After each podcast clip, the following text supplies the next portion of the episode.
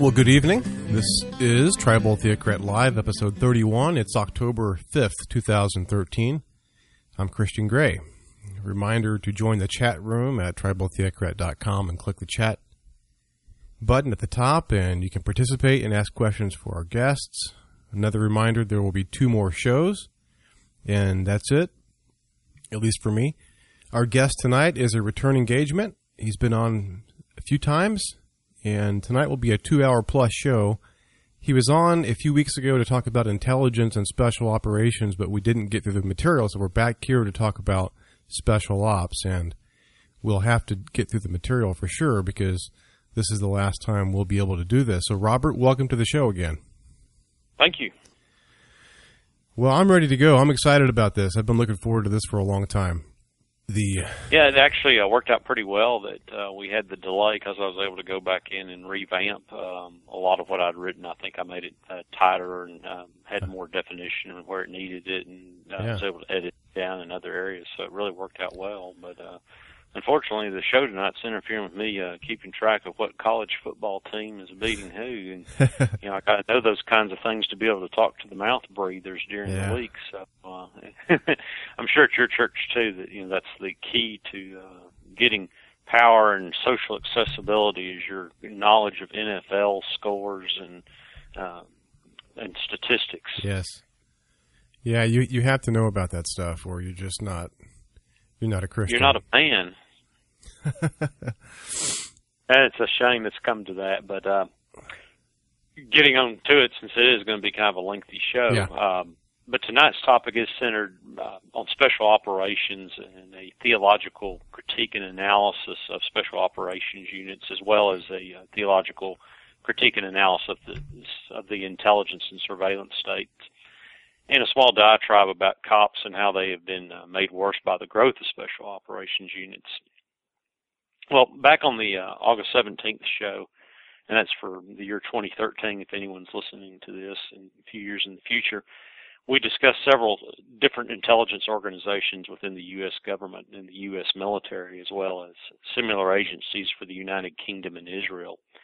I discussed the special operations units for the United Kingdom, the British Army Special Air Service, and the British Royal Marine Special Boat Service.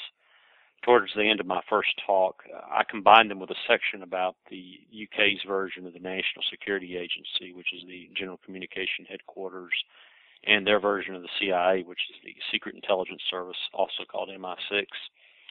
And before we get on, let me touch on a couple of points or articles that have popped up since the August 17th talk, which I think are pretty important. The Washington Post published an article on the 29th of August titled The Black Budget, and that's just the name of the article, The Black Budget, which showed the breakdown of intelligence agency budgets. The article shows that the top three intel agencies are the National Security Agency, the CIA, and the National Reconnaissance, all three of which I covered fairly in depth in the first talk. Another article worth checking out is the Edward Snowden-inspired article at The Guardian, which is a UK newspaper. The title of the article is NSA Shares Raw Intelligence, Including Americans' Data with Israel, and that appeared on September 11th. Well, to get on into the talk, in case anyone's curious, the reason I'm not going to talk about the Special Operations Forces first is in case anyone here is listening as a wannabe and just wants to find out the name of the units, excuse me, and then go talk to their buddies and try to impress them. I actually preferred people to listen to the solutions. So, and I think it's the most important part of the talk. So we'll deal with the solutions in the first hour, and then the second hour we'll look at the actual units itself. So, having said that, here's a few quotes to help convey the idea of what kind of problem we're dealing with. This is the first one is a pretty shocking statement from a former SEAL named Brandon Webb. He wrote a book titled The Red Circle, My Life in the Navy SEAL Sniper Corps and How I Trained America's Deadliest Marksmanship. And this was concerning the rules of engagement for the invasion of Afghanistan. This was pretty early on in the Afghan conflict in 2001, 2002. I quote, "The rules of engagement seem to boil down to this. You see any dark-skinned male of fighting age, i.e. 15 years or older, and you're cleared to engage. and that's page 244. This isn't the result of bad intelligence, the rules of engagement. This was purposely fabricated false intelligence. And the evil moronic trigger pullers were more than happy to not question the preposterous intelligence estimate, which led to the wicked rules of engagement. Also from page 244, and I also believe 245 as well, I quote, "We got the general impression that there were Taliban and Al-Qaeda running around everywhere, and it was often difficult to know who was who and who was on which side. Some of these tribal leaders were smart fuckers too, and they knew how to take advantage of our own lack of clear orientation. They would tell coalition forces, 'Those guys over there across that bridge are Taliban,' and then U.S. troops would go wipe out those guys over there across that bridge, only to learn later that they had just wiped out a rival warlord that the first guys had been battling for decades, and it had nothing whatsoever to do with Al-Qaeda or Taliban." End of quote. By the way, Chris Kyle, the now-deceased ex-SEAL sniper in Iraq, was a student of Brandon Webb for SEAL sniper training. And you'll find actually quite a few connections like that between different people in special forces, special operations, particularly SEALs that write books. The next is it deals with Delta Force's involvement in the butchering of the Branch Davidians at Waco, Texas, back in April of 1993. Here's an extract from an article by Jennifer Autry, which appeared in the Fort Worth Star-Telegram, entitled "Military Forces' Role in Waco Challenged." I quote again, "Stephen Barry, a retired Special Forces Sergeant First Class," and by the way, he was a publisher of an alternative news media magazine called The Resister. Stephen Barry gave a sworn affidavit to plaintiff's attorneys in a civil suit brought by families of dead Branch Davidians. Barry said a non-commissioned officer from Delta Force told him that the Delta Force's B Squadron had been ordered to take down the Branch Davidians at Mount Carmel. Barry said he understood from his experience in the Special Forces that take down meant to kill people identified as terrorists. The unit set up a tactical operations center during the siege that was staffed by 10 to 20 soldiers. In the last of my lengthy quotes, here's what a basic Army soldier had to say about three different special operations groups in Iraq, and this was from Soldier of Fortune magazine in July of 2005. Ken Miller, a man who wrote a book called Tiger, the Long Range Reconnaissance Patrol Dog, but Ken Miller recently wrote to Soldier of Fortune that he had spent time with an E-4 cavalry scout just back from Iraq after a tour with the 1st Cavalry Division. His specific unit worked with the SEAL Team, Delta Force, and 5th Special Forces Group. His entire squadron loathed the SEALs, and who came in driving dark and conspicuously intimidating vehicles that looked like something that the crew at Pimp My Ride had customized for Darth Vader. They were arrogant and contemptuous of everyone who wasn't a SEAL, even to the point of cutting in lines in the PX, and they were very trigger-happy. At one point, they were working in his squadron sector in Baghdad, trying to sneak around in the city, and of course someone saw them, as someone is bound to do when a group of men is making a big show sneaking around a city where people actually live. When the SEALs realized they had been seeing and felt themselves compromised, they opened fire 360 degrees and killed a civilian, wounded another, and considered these legitimate kills. This was a sector that 1-7, his cavalry unit, worked in regularly, and they had very good relations with the residents until the SEALs came along. The Delta Force folks were slightly aloof, but not out of any personal need to be superior, just because they couldn't talk in detail about what they were up to. And the Special Forces guys, the cavalry men, absolutely loved. The Green Berets were incredibly competent and knowledgeable and very willing to share what they knew. The Iraqis seemed to really trust them. So that gives a little bit of an overview of what we're dealing with, and that there actually are sizable differences in the different Special Forces units. Well, on to section one of an analysis. This is kind of the lower scale, personal level analysis, not so much the historical perspective. But you take fear and atheism and idolatry of the state, they all drive the need for out-of-control intelligence agencies, large standing armies, and a plethora of special operations forces. If you fear dying more than anything else, then a person will probably embrace a pact with the devil to add a few more years to their lives. And the unbeliever should have a healthy respect to dying. So fundamentally, the gospel is our starting place to try to deal with this problem. Also, due to total depravity or its weaker Roman Catholic cousin, original sin, attempts to fight an evil like communism or ill-defined terrorism with a police state or an intel state or a massive military-industrial complex will frequently result in a greater evil than the evil which was to be originally resisted. And you see that time and time again. I think one historian gave the description for such a situation in which the cure was worse than the disease.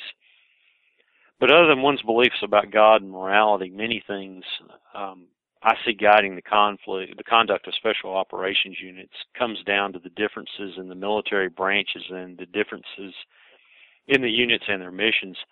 You can break this down further into concrete terms with criteria such as masochism and sadism, types of missions typically performed, pettiness of unit and military branch policies, such as leave and vacation policies, as well as capriciousness or unfairness in training and various other policies, quality of life and quality of base facilities, potential for living better, how the officer corps treats the enlisted caste, weekend downtime, training time, and deployment schedules, and lastly, ability to be promoted into other slots outside the special operations world.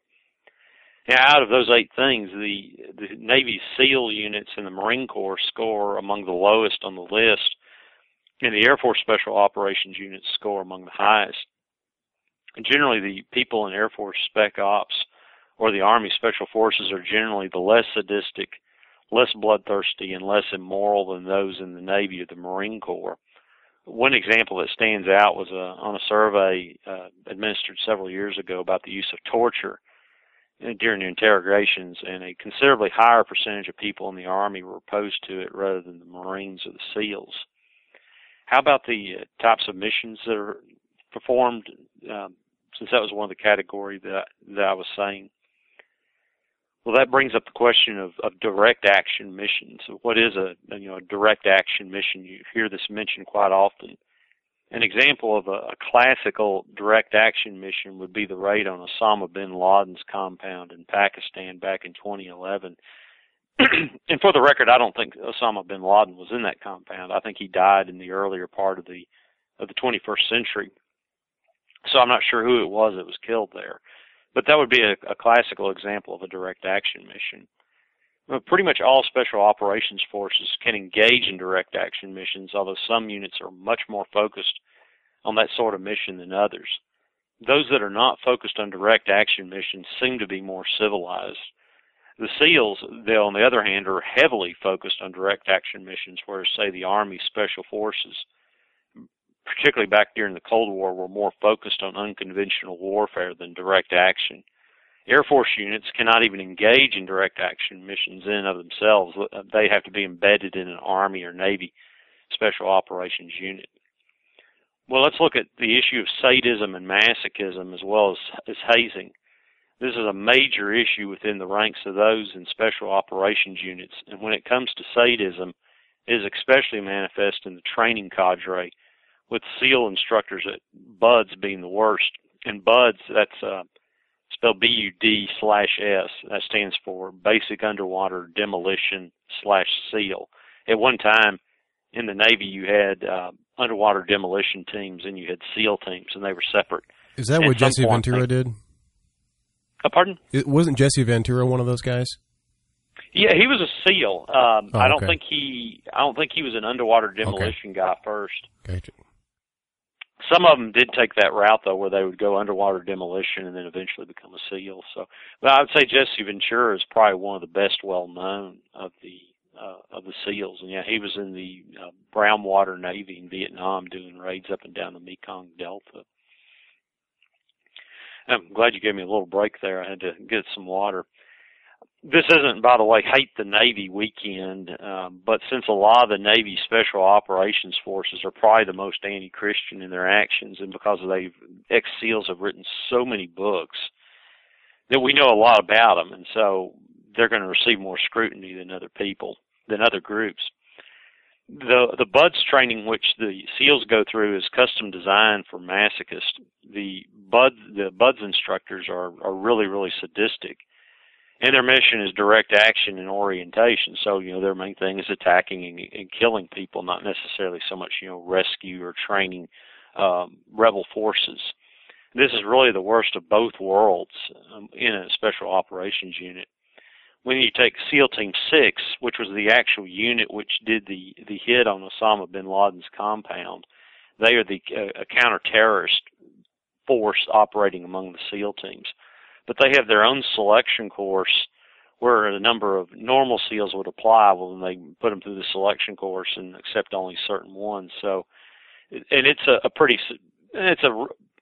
a lot of material in that course is really petty, and so it tends once again to attract masochists that are willing to allow themselves to be hassled quite a bit. And SEAL Team 6 is even more focused on direct action missions than regular SEALs. And you contrast what the SEALs go through with, say, for Delta Force. And the training cadre at Delta Force, they don't scream at you at all. They just sit there and make sure that no one cheats and record the times for completion of the various tasks. And those who've craved a structured environment in the past have a much harder time with Delta Force selection. So they tend to attract more independent thinkers, although obviously not independent enough or ethical enough. But still, there is a difference between the units. Masochists frequently also become sadists, or they're already sadists. And not to understate the obvious, but the wicked and disturbed are attracted to masochism and sadism. The masochism and sadism in the SEAL community are contradictory to Christianity, so consequently a pathetic religion or philosophy of life has risen to replace it. This was very apparent in Richard Marcinko's book, Rogue Warrior, and Brandon Webb's previously mentioned book, The Red Circle. It is a philosophy based on optimism, masochism, obedience, hard work, and being mindlessly driven. In other words, a type of mindless humanism that you might find somewhat similar to what Zig Ziglar and various sales philosophies emphasize. While special operations training should create a degree of stress and not be easy to complete, nevertheless, there are limits before a thinking person will realize that they are participating in something that emphasizes pain just for the sake of generating pain. Consequently, groups like the SEALs aren't really noted for being a brain trust, whereas the Special Forces, the Army Special Forces of the Vietnam era and up through the 1980s was considered to have some of the smartest enlisted men in any branch of the military. Furthermore, the Special Forces of that era heavily emphasized foreign language training, unconventional warfare, and we're seeing having a strategic element of some sort, because if we'd had war with the Soviet Union, in all likelihood you would have seen Special Forces at some point being involved in training up, say, Polish rebels or Czech rebels. And the SEALs really are never involved in that kind of training of rebel forces. When your training system attracts sadistic instructors and you weed out all but the most masochistic trainees, then you're in a really bad situation, because the people you're left with, they act like robots and they follow orders blindly and don't question anything. If they're not going to question 7 months of cruel selection training, they're not going to question a whole lot in life. You know, orders to kill people who, because they're males of possibly, you know, combat age living in Afghanistan. And let me skim down to the next section. This was a really good quote from a Vietnam vet and a West Point alumnus who went through Ranger training, Ranger school back in the Vietnam War era. His name is John Reed. You can find his these comments on his website. Since depriving students of food and sleep is the main focus of Ranger school, I suspect the two-digit IQ types who run such Army schools will have no interest in teaching tactics where sleep and food deprivation are irrelevant.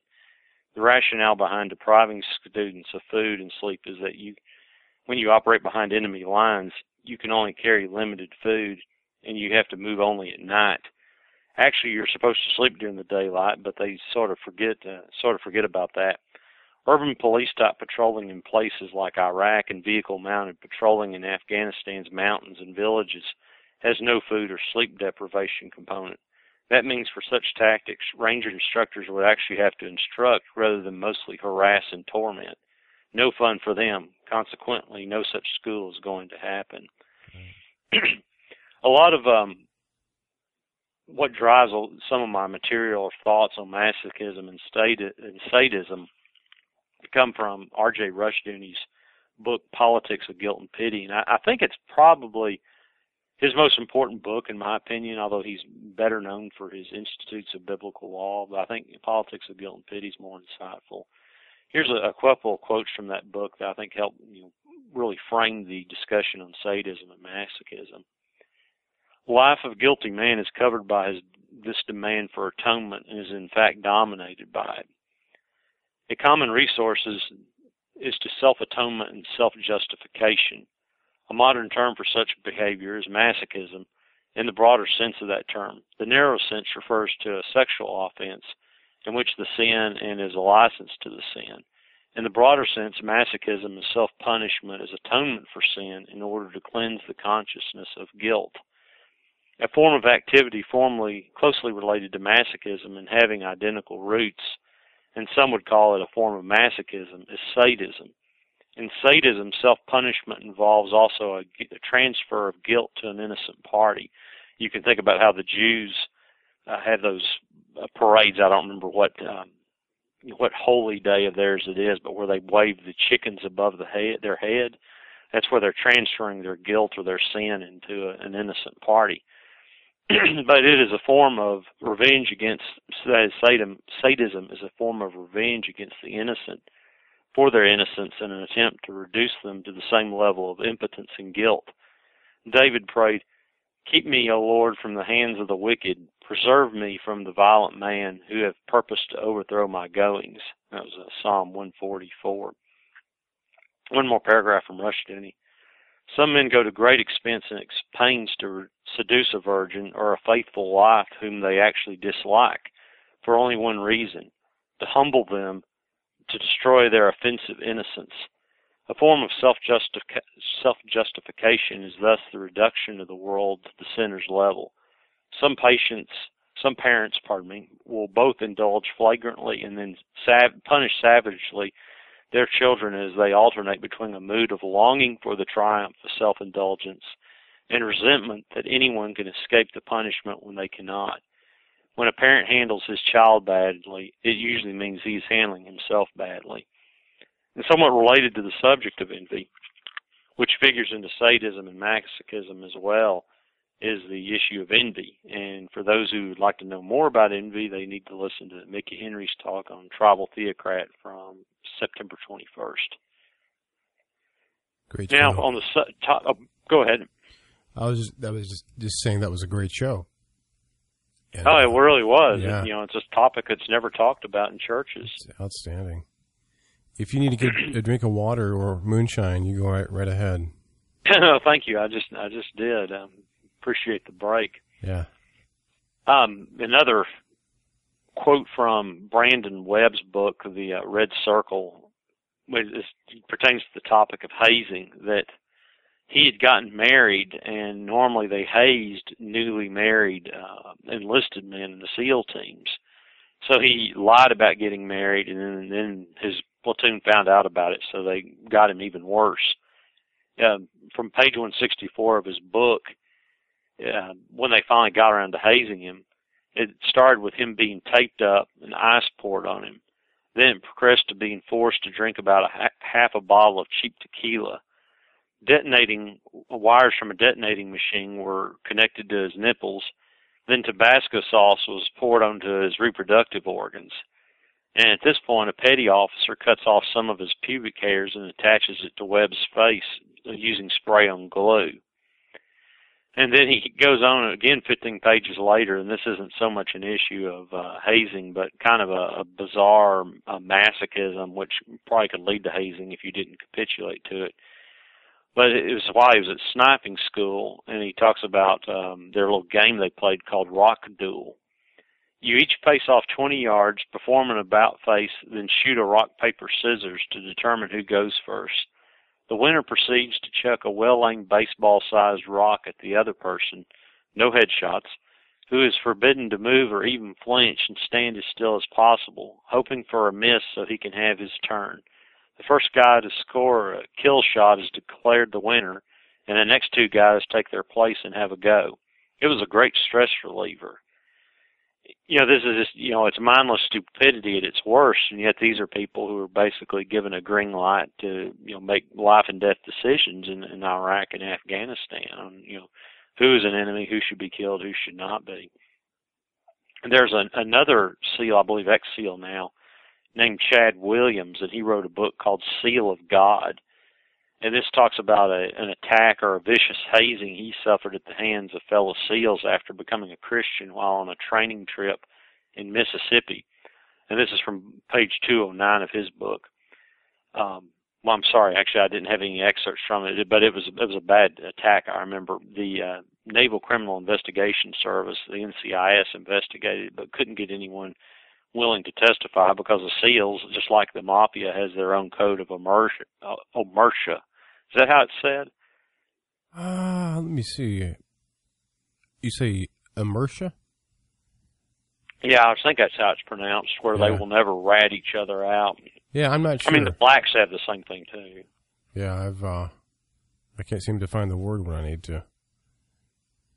Okay. Anyhow. But you find, you know, too, as well, and the issue of hazing and sadism in the future officers that attend West Point or the Naval Academy or Annapolis, the Naval Academy at Annapolis or the Air Force Academy, where the first 2 years they're hazed relentlessly by sadistic upperclassmen. Then when they become upperclassmen, they're expected to turn into sadists and administer the same hazing that they got the first 2 years. And this really has an effect of producing a type of officer who blindly follows orders. There's you know, in addition to the military academies, you've got kind of these tier one ROTC schools like the Citadel, Virginia Military Institute, or the Corps of Cadets at Texas A&M. And generally overall, they turn out, most people consider a better officer, but they have still a lot of the same hazing that goes on, and I think it, you know, ultimately it tends to create a person who's far too obedient. That if you were to take the people that would put up with, you know, 3 or 4 weeks of mistreatment and say, well, heck, I'm quitting, I don't want to do this anymore. To me, that would make a far better officer than the person that sits around and tolerates it for 2 years, and then becomes a sadist himself the last 2 years, because they've already compromised their ability to be, you know, Christian men, of where, you know, you don't subject yourself like that, and then you don't go around subjecting other people to that.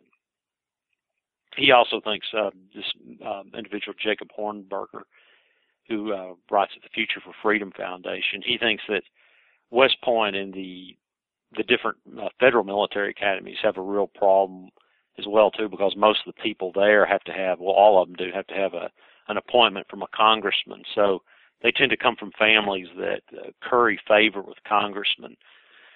I didn't really see that so much out of the people I knew who went to federal military academies. There were 6 people my brother and I knew from our high school who ended up going to either the Air Force Academy, the Naval Academy, or or West Point. What they all had in common, though, is they tended to be unoriginal in their thinking, grade grubbers, very much conformist, groupthink, and they were rule followers.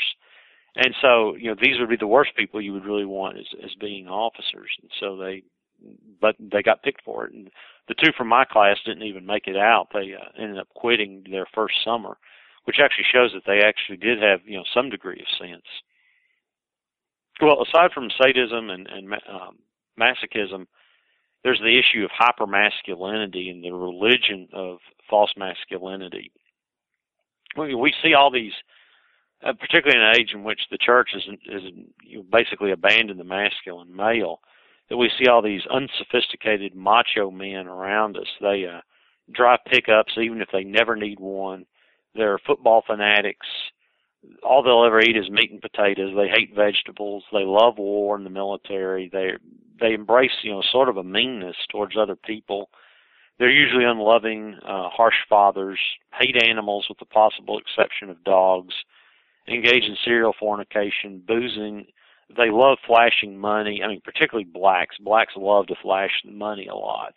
And they have excessive pride in anti-intellectualism. The religion of false masculinity is very common amongst unsaved men, particularly in smaller towns, that they're not really from the, from the elite levels of society, although they have their own type of false masculinity as well. The Stanford University prison experiment, I think, is something everyone should look up and read about at some point, of what happens when you give everyday guys, put them in a prison environment as either guards or as prisoners, and see what happens to them.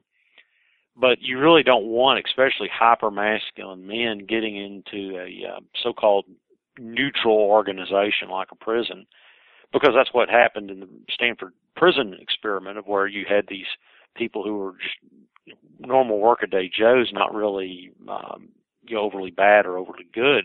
But when you put them in the position of having the power in a prison, well, they turned into monsters. Well, since masculine Christianity has not existed for a very, very long time, there is a crisis in masculinity. There is going to be masculinity, obviously, so the question is whether or not it'll be a Christian masculinity. Right now we have a sort of churchian masculinity, which in turn has produced a vile, sadistic masculinity as a counterpart to it in the culture. Now, obviously, neither one are getting the job done. The hypermasculine culture tends to, as I said, it loves the military, and in particular, it really just idolizes special operations soldiers. And special operations soldiers are very much into the religion of masculinity themselves, as are policemen. It's the perverted masculinity again. The fact, too, that the West is currently a matriarchy or a gynocracy, where it's basically a rule of women, that has the bad effect of driving men into hypermasculinity, as well as associating with jobs and activities that are considered hypermasculine. Once again, we have the military, the police, watching football, playing football if you're in high school. These are considered uber macho man type things to do. And even Freemasonry was driven in part by the gynocracy, which was expanding and has been growing since the 1700s, particularly in the church. So the trend was that women had the church and men had the Masonic Lodge. Unfortunately, really white men at this point in time, we no longer have a world of our own because of the gynocracy and the matriarchy. And then, where that's not in play, it's an issue of blacks or Jews or someone else invading our social institutions.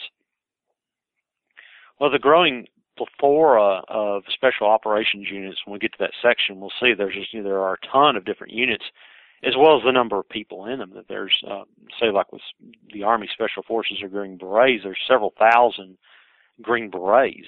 There's just a large number of them. But this has had the effect of helping to make SWAT teams in police forces ubiquitous, which they hardly existed prior to the 1970s, which is when the Los Angeles Police Department created their first SWAT team. Then you have the growing militarization of the police, which we can see from their uniforms and the growing adoptions of armored personnel carriers and other heavily armored vehicles. Didn't you just recently buy a copy or a Kindle copy of a book called Rise of the Warrior Cop by Radley Balco? Sure did. I love it. Well, what are your thoughts on it? It's a really good book. I've not quite finished it. I'm halfway through it, but there's something on every page you'll want to underline and go back and just, if not memorize, take it in. It's a good book. He starts out from the beginning and talks about how, constitutionally speaking, our forefathers wouldn't have even recognized what we have today. In fact, the Third Amendment would have precluded what we have now, which is basically military on the streets. Yeah, you think about was it Indianapolis that I think recently got a large, it was some sort of armored vehicle, I thought. I think it's someplace in Ohio. They've done that in a couple of cities. Yeah. Yeah. I know in Texas, even places like Tyler, Texas, or Midland, which are not, the major metropolitan areas, that they have picked up fairly heavily armored vehicles themselves. And, of course, the sheriffs or the chief of police is more than happy to get those kinds of vehicles. is something in terms of hazing that we've seen pop up, particularly with the NYPD, with some of the people that they will capture where they engage in anal hazing, and kind of like a lower-level form of sodomy. And this is happening as well amongst, particularly in high schools and the athletic departments. But to see, you know, the cops who very much have a lot of these issues with sadism and masochism themselves, for them to go around hazing people, wanting to destroy or bring other people down to their level. It's pretty bad stuff. It's disgusting. I think it's, you know, not to go off on a tangent on the cops issue again, but, you know, that book, I think, you know, let me scroll back up to where I had the title of it, Rise of the Warrior Cop by Radley Balco. I mean, it's probably, you know, one of the most important books written in the last few years on what you're saying, in terms of an issue that's of such grave importance for us. It is really an outstanding book. I recommend it, and it's making its way through the national media circuit. People are picking cops are reviewing it, non-cops are reviewing it, and of course cops don't like it. But it's he's going on a tour now from different universities, different cities, and giving speaking engagements and signing books, and he's trying to make it as big a thing as possible. And I think it's, like you said, one of the greatest books to have come out on the subject in the last couple years. And where we are right now with the growth of the military police state, we need this kind of book, and we need this public discussion. It's always fun to go on the Amazon to, you know, you read the book reviews for a topic. So if it's like about cops, you know, a negative opinion of cops, you can look at all the one-star reviews, and you know it's going to be written by either policemen or cop groupies. And, you know, just, you know, it'll all be nothing but a bunch of swearing or, you know, misspelled words and poor English. And, you know, it's actually fun, you know, kind of fun to me to read a few of those one-star reviews. And it's kind of enlightening, I think, too, of you know, what policemen are actually like. I like doing that, too, in books about Jews and Judaism, where you look at all the one-star reviews you get on there, and it's, you know, every other word is Holocaust this, and, you know, this man is worse than Hitler. And this book should not be sold on Amazon, and That's right, typical type of stuff. And you know, most of the time, as with, like, a lot of the negative cop reviews of anti-cop books, the cops haven't even read the book. They just, you know, heard about it, and I'm going to post a negative review on it. Well, somewhat along the line to the subject of envy is the issue of Gnosticism, which those of us who've read Rush Dooney's publications and or other Reformed publications know that Gnosticism was a problem in the early church, but still very much with us, where people have a lust for secret knowledge. And you see this kind of an odd form of Gnosticism amongst people who are in SEAL Team 6 or Delta Force concerning those who used to be in SEAL Team 6 or Delta Force who come out and write books discussing their experiences in those units. They're hated in part because they are considered to be breaking the cult's secret presence, so they're demystifying it, and by doing so, they're making their secret knowledge less secret. And so they are really hated. A book which I'm going to mention at the end in the bibliography section, written by Eric Haney, called Inside Delta Force, and he was a founding member of the unit and got out of the Army in 1990. A very even-keeled type of person, but a lot of people in Delta Force hate his guts for him writing that book about it. And it wasn't really an expose. It was just kind of like, well, here's what we did. Here's our training. Here's what we did. But yeah, I mean, he's persona non grata amongst them now. Something else that you'll see amongst a lot of organizations that are off balance will be bizarre looks, and we can think of the police and how they love, you know, shaved head or buzz cuts. There was a video you and I were discussing earlier in the week about these open carry women. I think they call themselves open carry chicks, and they were in Missouri, being grilled at this Walmart by two or three cops who had, one of them had an AR-15 there to confront them, and every one of them had the either no hair or a buzz cut appearance, and you know, all of them were just as enraged. You know, I couldn't imagine going through life that angry, you know, all the time. But the Army Rangers used to have a real problem with this modified Mohawk haircut. And it was, it was very pagan and strange looking. Having said that, they gave up that haircut sometime around 2006 or 2007, but the Marines, which are known as the Jarheads for their Jarhead haircut, still have a real problem with bizarre looks. But like I said, they use it to identify themselves as being a part of a, to set themselves apart from other people. An issue I think you find with a lot of young men, particularly those of us who were maybe not good in sports and were not hailed for any particular reason in our schools, is that some folks develop a kind of a glory seeker mentality. Well, as the old saying goes, all glory is fleeting. And as Christians, we need to learn to curb our desire for recognition and glory. And at the same time, we need to give praise to kids and coworkers and others who deserve praise. And to hopefully help wage war on the glory-seeking sin. John Reed, who I previously quoted about Army Ranger training, had this to say about military awards, medals, and ribbons. Although there are a number of medals for showing physical courage, conspicuous by their absence in the military is even a single medal for exhibiting moral courage. No loss, though. Few in the U.S. military ever exhibit moral courage, and when they do, like General Billy Mitchell, they are punished, not commended. General Mitchell was court-martialed and forced out of the Army for showing moral courage. And that's on John Reed's website again, which is just johnreed.com. White trash is the problem with white trash is something that drives much of this topic as well, too, because white trash people in general are very infatuated with the military.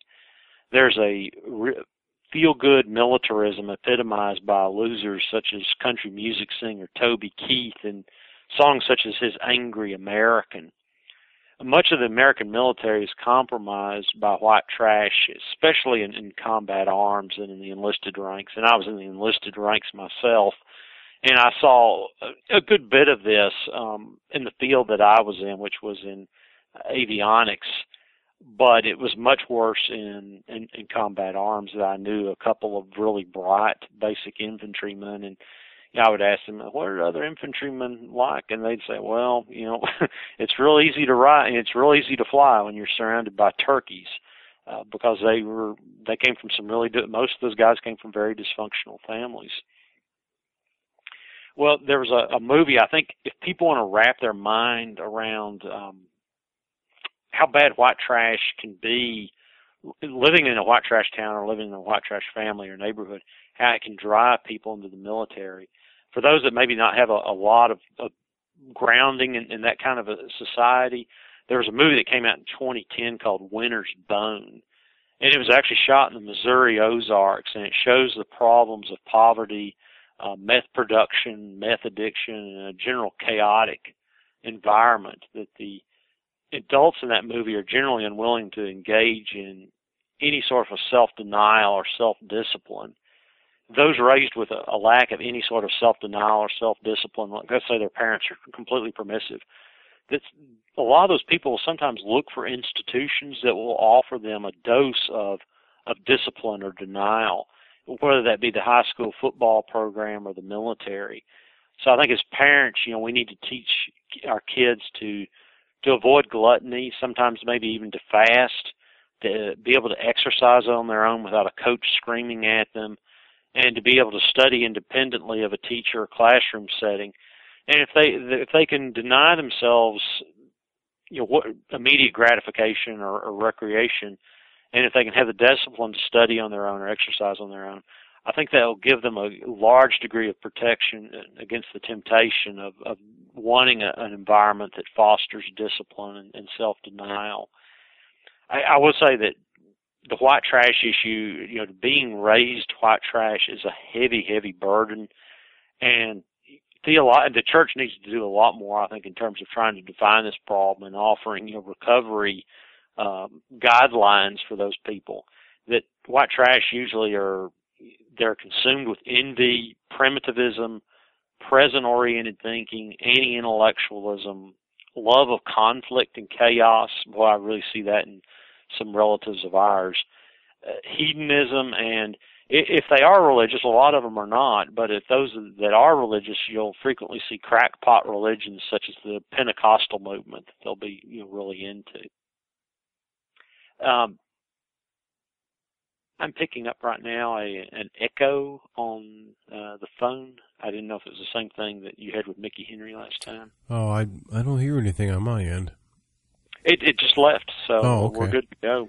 Another thing, that there's so many of the evangelical types that just love the military, and they need to realize that amongst a lot of its evil sins, this isn't at the top of the list, but it certainly deserves a place, is the anti-family nature of the military, that divorce is rampant amongst the special operations community, that almost all the authors and books written by former special operations personnel are divorced. There are just too many deployments, and the training schedule doesn't allow enough time with the family when not deployed. And this isn't new either, and this goes back at least to the Vietnam era, where there was a saying that every Special Forces soldier owned three things: a Randall knife, a star sapphire ring, and a set of divorce papers. And unfortunately, too, the anti-familial nature of the military tends to generate a new generation of white trash, and hence you have a new generation of cannon fodder to step forward into the military. Well, that's kind of my initial personal level, small-scale examination of the special operations problem, and you can apply that to soldiering and combat arms in general. But now let's take a look at more of a large-scale analysis. When we created our surveillance state in the military-industrial complex, these were, and also as well as the problem of special operations forces, this was all kind of a bad reaction to the Cold War. And the Cold War itself, of course, came out of World War II, as did a lot of the problems with the military-industrial complex and the seeds of the surveillance state. I would say that we fought the Cold War in a faithless way, using the devil's tactics of superstatism, pragmatic foreign aid. Even if it's to a tyrannical country, but if they would say they would oppose the Soviet Union, and then we would give them foreign aid, or think of Israel, how they received so much of our foreign aid. Also, we obviously had the military-industrial complex just consume more and more of our nation's wealth, and then that on a smaller scale, the surveillance state as well too. And now all those status sins are really coming back to haunt us in a bad way. I think the cures to the problems of militarism and the surveillance state are similar in many respects to the problems of the cures of the police state. And this is even more true when the national enemy is something as undefinable as terrorism, which is much more akin to street crime than it is to dealing with, say, a Soviet intercontinental ballistic missile with multiple nuclear warheads. Many of the criticisms I made of the police state carries over to the surveillance state and the military garrison state. The system can't help but produce tyranny, and it can't be reformed in any way. The only solution is really flat-out eradication and rebuilding our society the lungs of a true bottom-up society, with the local militia being the foundation of armed power. There's a book, I can't think of it right now, but I think it was called Limits of Human Responsibility. But there is an issue, there are limits on what we as human beings and as Christians, what we are responsible for. And this is because or at least as Calvinists, we can put those limitations in effect because we believe in the sovereignty of God. The Arminian is willing to turn the world upside down, or at least his own personal world, in order to save souls, or at least he thinks he's saving souls, whereas the Calvinist knows we have to wait on God's good pleasure. It was not our place to stop communism in Asia or Central America or Africa, and as Asia proved, we couldn't stop it, communism, in any sort of useful way. South Korea was the one exception, but today they have one of the highest rates of infanticide in the world and are consumed with Asiatic capitalism and a corporatist consumer culture. So, they're headed for their own type of disaster, somewhat independent of communism. Well, good policy preempts good it preempts many problems. Good policy protects us a lot more than the military does. By way of, for instance, that I have a policy of not going into biker bars, and consequently I don't get into fights with bikers. So I preempt the problem with good policy. If during the Cold War, if FedGov had said, look, we're going to try to have to deal with this in large part through good policy, we'll try to isolate the Soviet Union and let it collapse as it needs to, that some of the things that should have been done would have been no diplomatic recognition of the Soviet Union from FDR. We should have never allowed the, I don't think we should have allowed an office of the president, but certainly not given presidents the power they have, where they could issue things like Lend-Lease in World War II, and that would be another issue that was very much benefited communist Russia, was Lend-Lease. Our waging war against Germany in World War II had horrible ramifications, and even our war against Japan created a power vacuum in China, which the Chinese communists ended up filling up. We shouldn't have created the atomic bomb, and even if we did, we should not have allowed Soviets and Jews to openly engage in nuclear espionage. And lastly, something that went on well through the 1980s was high technology transfers to the Soviet Union. And Anthony Sutton's book, The Best Enemy Money Can Buy, provides plenty of details for that.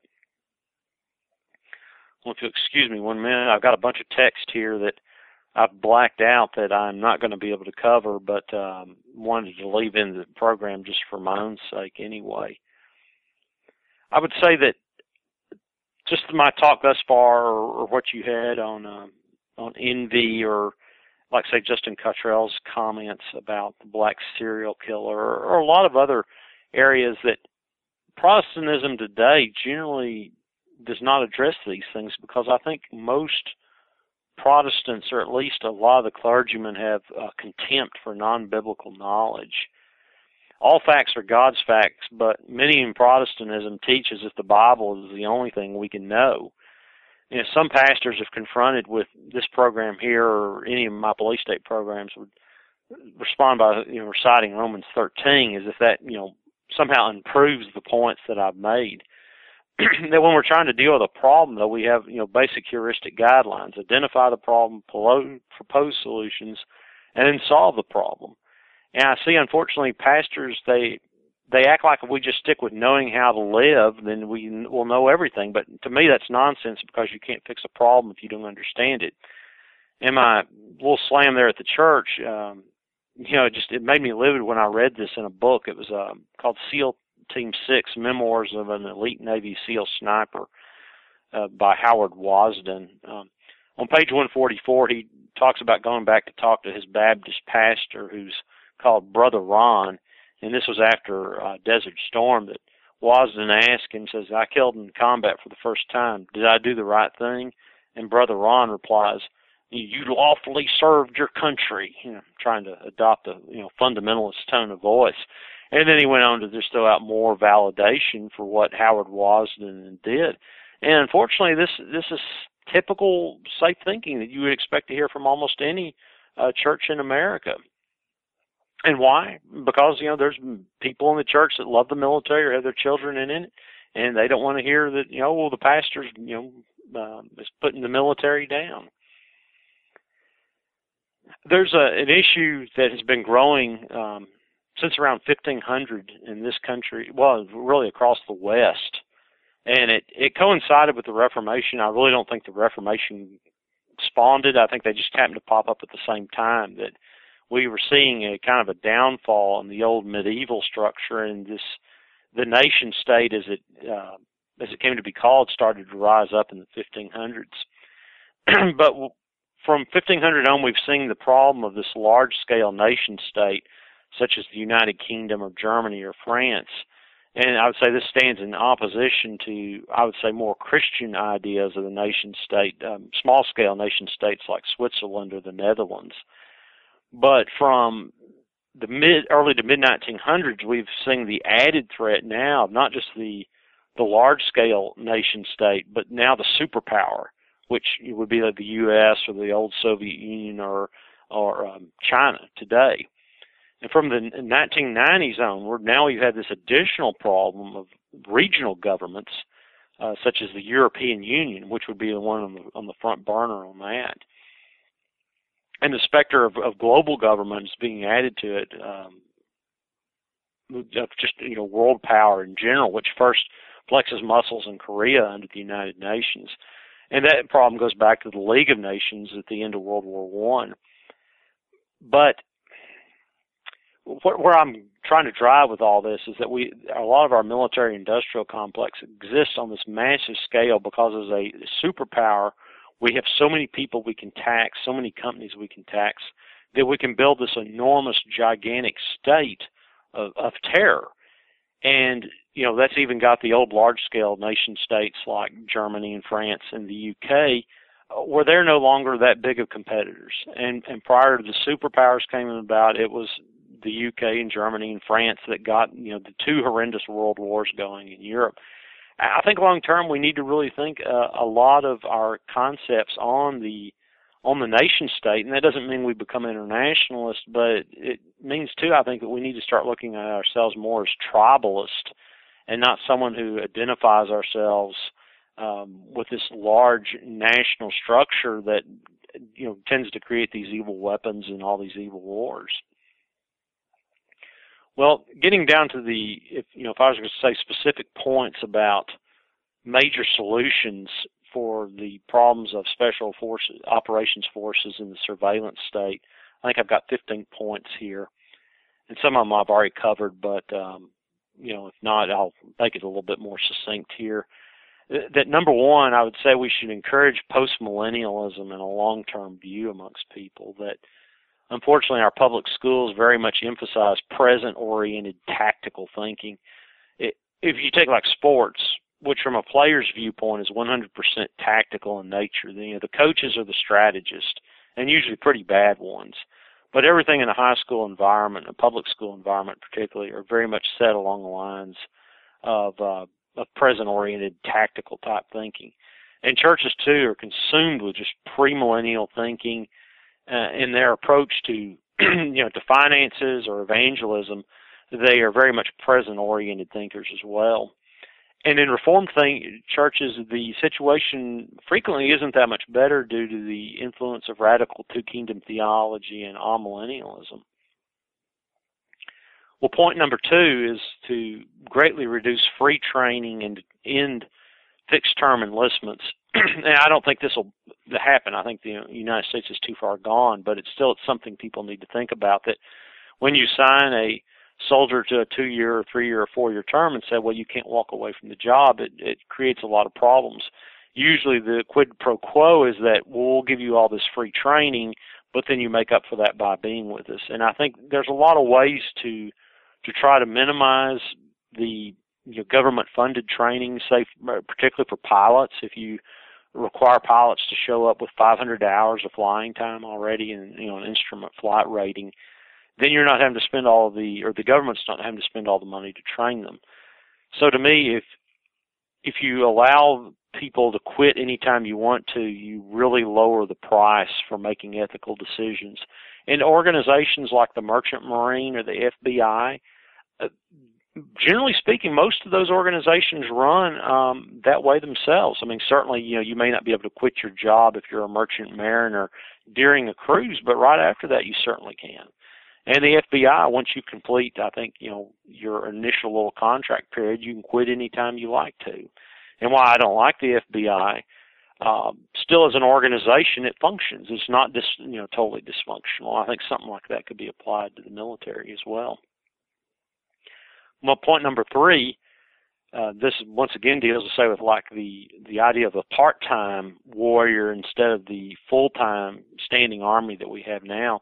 Air National Guard pilots are considered full-time National Guard, but they usually work, I believe, about 2 days a week because they fly about 200 hours a year. So that's certainly doable on a 2-day-a-week schedule.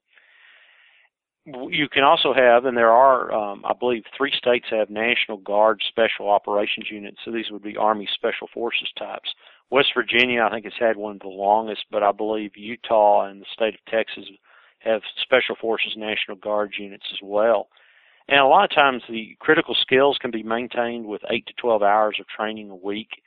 the great thing about part-time soldiers is that they, you know, they live in an area that's not on a military base. They develop an affinity for that area, and they have jobs outside the military. So the part-time soldier is much less interested in going to war than their full-time counterparts. And plus, too, the part-time soldier is less likely to turn against his community, whether that be mandatory vaccination or gun collection or anything along those lines, where he's working with the civilian populace on a daily basis and living amongst them. It provides some protection.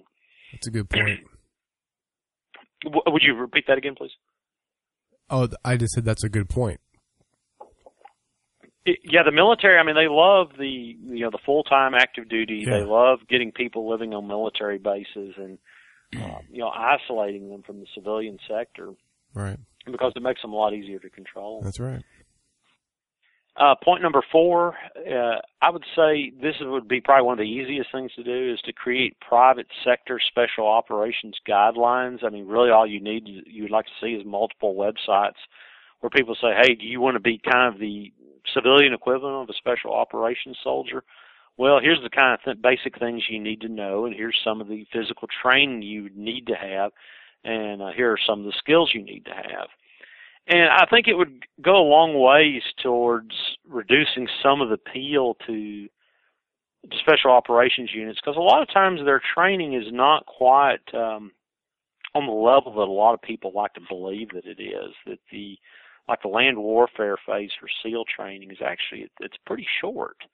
I mean, what they spend a lot of their time doing is learning how to dive, these torturous swims, torturous little small boat actions, and then all their calisthenics. And a lot of times, you would like someone that has a little bit more brain power and perhaps, doesn't have the ability to run in the sand for 8 miles. So this would be something I would like to see in widespread distribution of where people, where there's not the mystic appeal to Delta Force or Special Forces or the SEALs, like, well, yeah, I know what those guys do. And, I've actually worked up where I have about, 2/3 of their same level of training as they do. The one issue with this is that, if you work through kind of a homeschooling curriculum for special operations, you will not receive a Green Beret or a SEAL Trident at the end of the session. And unfortunately, that's what a lot of men are really after. Number 5, people need to have an understanding of private intelligence and its successes, that there's actually quite a few. People need to think, too, of the books that have been written on intel subjects, private intelligence networks, and most importantly, the just excellent, good open source intelligence that exists out there. And the main ability that should be valued is the ability to interpret open source intelligence. And that requires wisdom, and generally people who are hired by the CIA are not wise. While the CIA is still in existence, and once again, this is an issue I don't think we're going to be able to implement, but people need to think about it nevertheless. But while the CIA is in existence, we need to emphasize open source intelligence and analysis, that all this exotically obtained data and intelligence from satellites and from agents where we're collecting intel in the field, that really open source intelligence is the most important type of information there is, and the ability to analyze it. And what would be really nice for the CIA is to shut down their ability to conduct covert operations and to absolutely end the special operations group in particular. That those would do a lot towards defanging the CIA. Number 7, I would say people need to think, too, of the contributions made in certain fields by those who are considered non-professionals. That Justin Cottrell and his book on the rise of the black serial killer, well, he's not a PhD-degreed sociologist or criminologist, yet he made this major breakthrough in the scholarship of that field. Mark Bowden, who used to work, I believe it was for the Philadelphia Inquirer, he was a newspaper journalist, but he wrote the book Black Hawk Down, which is considered the authority on the Battle of Mogadishu, and not someone in the military. Also, there was William S. Lind, who's never been in the military, but he's one of the top authorities on theorists on third-generation and fourth-generation warfare. And we could think, too, of Richard Rhodes' mastery of the issues in basic physics surrounding nuclear weapons, and he's not a nuclear physicist. Point number 8, easier said than done, but eliminate public schools to kill off the cannon fodder machine for the military. Number 9, wage war on the temptation of Gnosticism and the desire for secret knowledge. It's easier said than done as well, too. That type of Gnosticism, I would say, includes everything from Freemasonry to special operations forces to intelligence. The wisdom and insightful knowledge are much more important and needed than secret knowledge. Number 10, the warrior caste came about in part due to the rise of college, way too many college graduates. And I think there was a desire by non-academics to have a non-academic caste. So say something like Delta Force is the military equivalent of a university like Harvard or Stanford.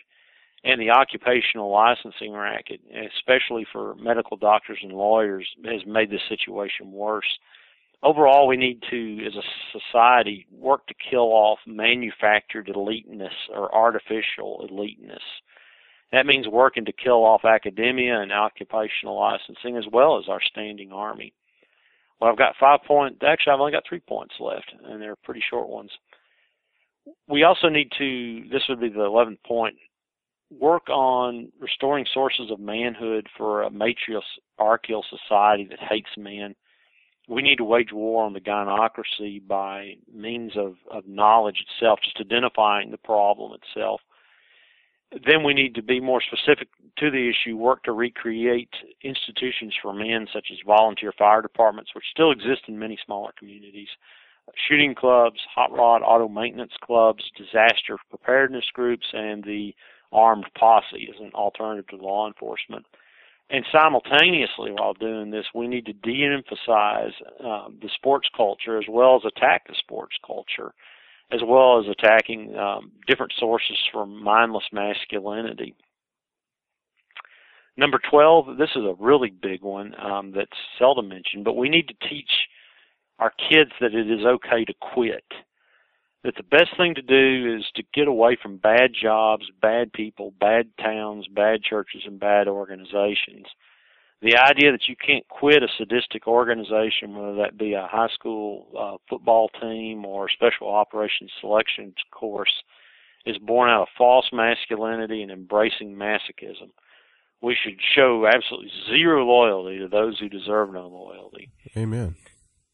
Yeah, thank you. And lastly, we need to wage war on the police state, since it is connected in many ways with the military and the love of special operations units in the surveillance state. And these are, obviously I did 3 talks with you on the police state subject, which people can listen to as they want to. And I believe, and there's an additional book, which I was thinking about skipping, but I think it is important to the issue of the super state, the superpower, and the large-scale nation state. It's a book entitled "The Medieval Origins of the Modern State," written by Joseph Strayer. Many of the problems of the West, he believes, started in the 13th century, and that everything was pretty much in place by the 13th century for the modern nation state. The state controlled the courts, state controlled the money versus private minting, and the nation replacing the church and family in importance. And for instance, look in the U.S., almost all of our holidays are national government decreed holidays. And with that, I believe it is time for us to get on to special operations forces themselves. Yeah, this is what everyone's. This is what all the cops really want to be. They want to work for the feds, but when they can't work for the feds, then they just take a job at the police force. That's right. And if a few of them that are a little bit brighter, they hope after 5 or 6 years working as a policeman that they can transfer to the FBI. And there's a ton of national shows that really glorify fed cops. TV shows, just think of any of them. Uh-huh. They glorify the fed cops, man. It's pretty, it's where I think it came up back in the 50s where you had this adoration of J. Edgar Hoover and his FBI, or no, not so much the adoration of J. Edgar Hoover, but of the FBI, the G-men, that weren't there a couple, I think, of, you know, nationally broadcast television shows about the G-men? I'm not sure. And then, of course, you had Elliot Ness and the Enforcers going back into the time of the alcohol prohibition. Yeah. And they were considered these men of unimpeachable character, and they were going to make the world safe from alcohol. And, of course, they were just the forerunners of the Bureau of Alcohol, Tobacco, and Firearms. Yeah. And, it was amazing where we had at one time, amongst the CIA and the FBI, that we had these two men running those organizations that were in those positions for a long time. Alan Dulles in the CIA, who I believe was there from the late 40s until the time JFK sacked him, I believe in early 63. And then J. Edgar Hoover, who ran the FBI from its inception all the way until, I believe, sometime in the 1970s. And these men just developed just extreme amounts of power. And, of course, the JFK assassination lore, that Alan Dulles is, you know, he was very definitely someone had a reason to want to bump off Kennedy, and then there's a number of topics that you cannot even remotely discuss without bringing in J. Edgar Hoover and his ability to blackmail people, and you know the local cops, they want, you know, the added power that they can get through an FBI slot or the better pay or the better benefits or the better pension, and plus the fact that I think, while there is an anti-cop movement growing, and I'm glad there is, I think the FBI is a little bit more immune. That in most people's minds, they still think, oh, well, they investigate, you know, bank robberies or kidnappings. And they do, but there's also a lot of nonsense, or not nonsense, it's a very dangerous stuff about trying to paint everyone with a terrorist brush. And increasingly amongst the FBI, the counter-terrorist issues just taking more and more dominance. And so, you know, that gives you the chance to think, oh, I'm saving our civilization not from, you know, some individual bank robber, but from a terrorist unit. And so then they go out and paint Ron Paul supporters or anyone that, you know, criticizes the government as a terrorist. And these people who are operating on, you know, two-digit IQs and they're, you know, unregenerate men, that they buy into it because, you know, it's kind of another form of glory-seeking, that they believe they have this messiah complex and they believe they're going to save America from the, you know, the evil terrorists, whoever they are. Right. Well, you want to say anything else about cops before we move on? Or? No, let's go ahead and tackle this. We're just over an hour. It's been an hour and 10 minutes, and so more material to go. I think we should just dive through it. Okay. Or dive into it. In the days of old in World War II, which is where the genesis, where a lot of the special operation forces had their genesis at, in the Alamo Scouts, the Rangers, the Frogmen, the underwater demolition team members, the paratroopers, particularly the 101st Airborne, which dove into France, or jumped into France behind the beaches at Normandy, Alpine mountain troops, and then the OSS, which was the forerunner to the CIA, but there's a lot of special operations issues that go back to the OSS. Now, most of those skilled areas, you know, from frogmen and paratroopers, that they're not really as elite in and of themselves, but most of those skills have been broken down and integrated into different special operations forces. And many of them are expected to know not only how to scuba dive, but, you know, how to be paratroopers as well, and how to do mountain climbing. So just a quick review of several of those areas. The Alpine mountain troops that through the ages, the Alpine troops, we're talking about Europe, and obviously the mountains are equated with the Alps, but Alpine troops have been considered some of the most elite soldiers around. There have been even special battle rifles created for Alpine troops. In the post-World War II era, Beretta has their BM-59 Alpini, which is for Italian Alpine troops, and Heckler & Koch in Germany for their Bundeswehr. That the G3 rifle, there was a collapsible stock version for German Alpine troops. Well, in the U.S., we have several training areas for that kind of a thing. That the Marine Corps has their Mountain Warfare Training Center in Northern California, which is pretty close to Lake Tahoe. The Army's has two areas, the Northern Warfare Training Center, which is at Fort Wainwright in Alaska, focuses heavily on winter warfare. And they have their second school is the Army Mountain Warfare School, which is in Vermont, that focuses pretty heavily on more the mountain climbing aspects and not so much emphasizing the cold weather part. Then the SEALs have a special detachment called the Naval Special Warfare Cold Weather Detachment, which is in Kodiak, Alaska, and it's there to train SEALs in winter warfare and cold water survival. The parachutists and airborne troops, there are still just a lot of just plain Jane airborne troops, such as the Army's 82nd Airborne Division, which is at Fort Bragg, or the 101st Airborne Division, which is at Fort Campbell, Kentucky. Most are not trained in free-fall parachuting, just the basic static line jump, which is called hop and pop, in the vernacular. Special operations units do almost all the free-fall parachuting. That is, where you jump out with your parachute on and then you pull the ripcord when you decide to pull the ripcord, not allowing the static line to rip the ripcord for you. Everyone but the Navy uses the Army for basic parachute training. The Army has a basic parachute training course at Fort Benning that lasts for 3 weeks, and it's just static line, hop and pop only. For free-fall parachuting, and some of this stuff, and people may be asking, why am I talking about it? Well, part is if you're dealing with wannabes, people who are trying to act like, oh, I was a big special operations force guy, well, you can ask them some basic questions like this, like, well, where did you do your parachute training at? And a lot of them like, I don't remember that. Well, you've outed them.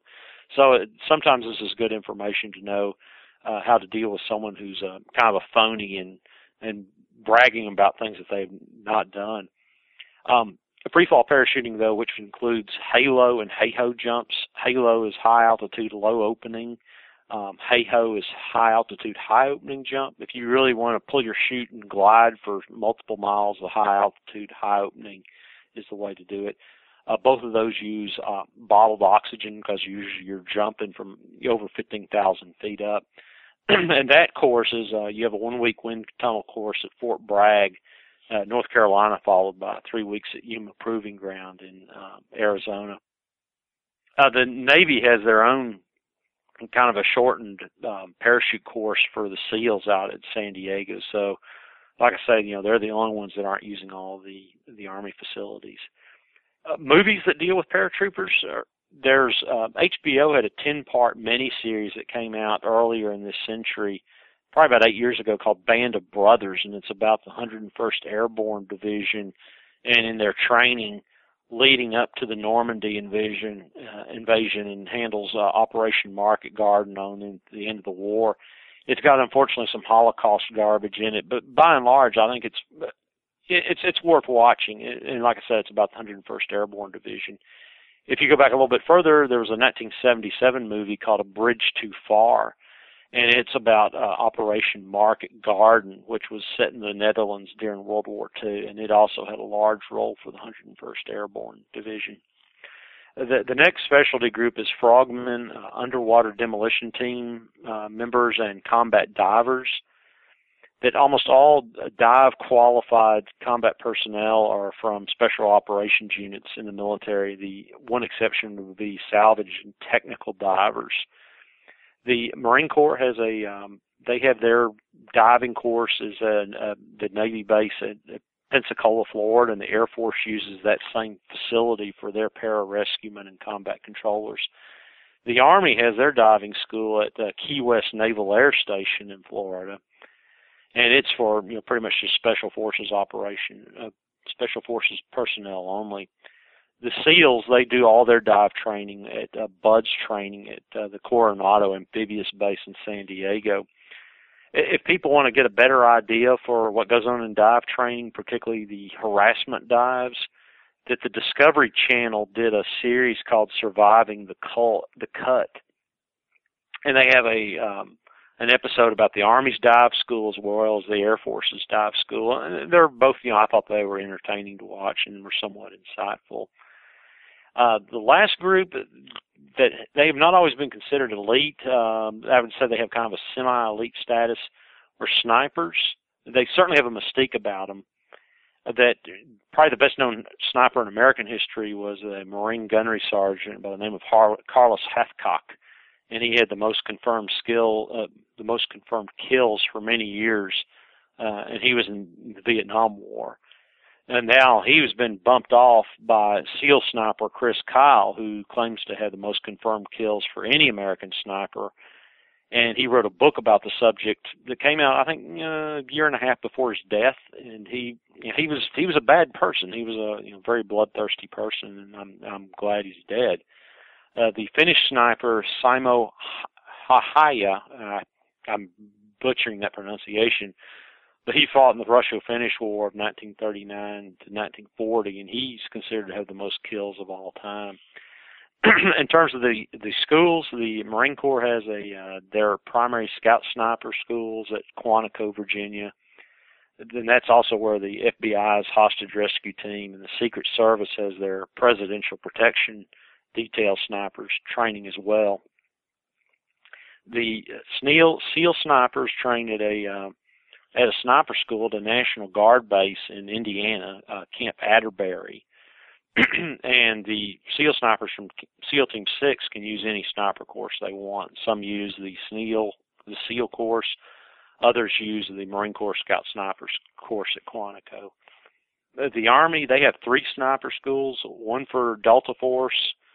Special Forces has a sniper course of their own. And then there's just the Plain Jane sniper course over the average infantryman and the Rangers, which is at Fort Benning, Georgia.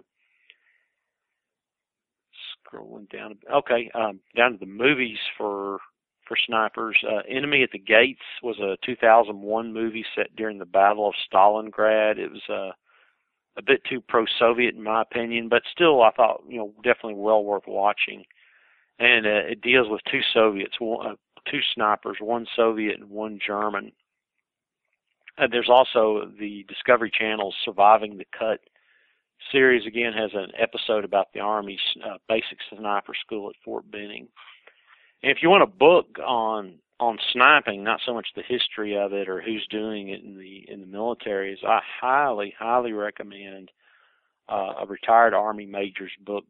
His name's John Plaster. The book's called The Ultimate Sniper, and get the second edition of it because that's out now. I have the first edition, and it's an outstanding book. You can check out the website as well, called ultimatesniper.com. Well, scrolling down a little bit further, I think I'm going to skip one or two of those sections. They're not overly pertinent. This gets us down to the Army Special Operations Units. Well, these include the Rangers, Special Forces, or the Green Berets, Delta Force, the Intelligence Support Activity, and the 160th Special Operations Aviation Regiment. The Rangers are basically just elite light infantrymen or shock troops, and they wear a tan beret now. They used to wear a black beret, but the Army decided that everyone needed to wear a beret, so the Rangers had to pick a new color out. And by the way, the Army, when they picked this, decided everyone needed to wear a black beret, and this was about 2001. I mean, that was just egalitarianism at work. Personally, I hate berets. I hate wearing. Fortunately, I never had to wear one when I was in the military, but they're kind of really uncomfortable headgear, and they're other than the elite status they convey, they.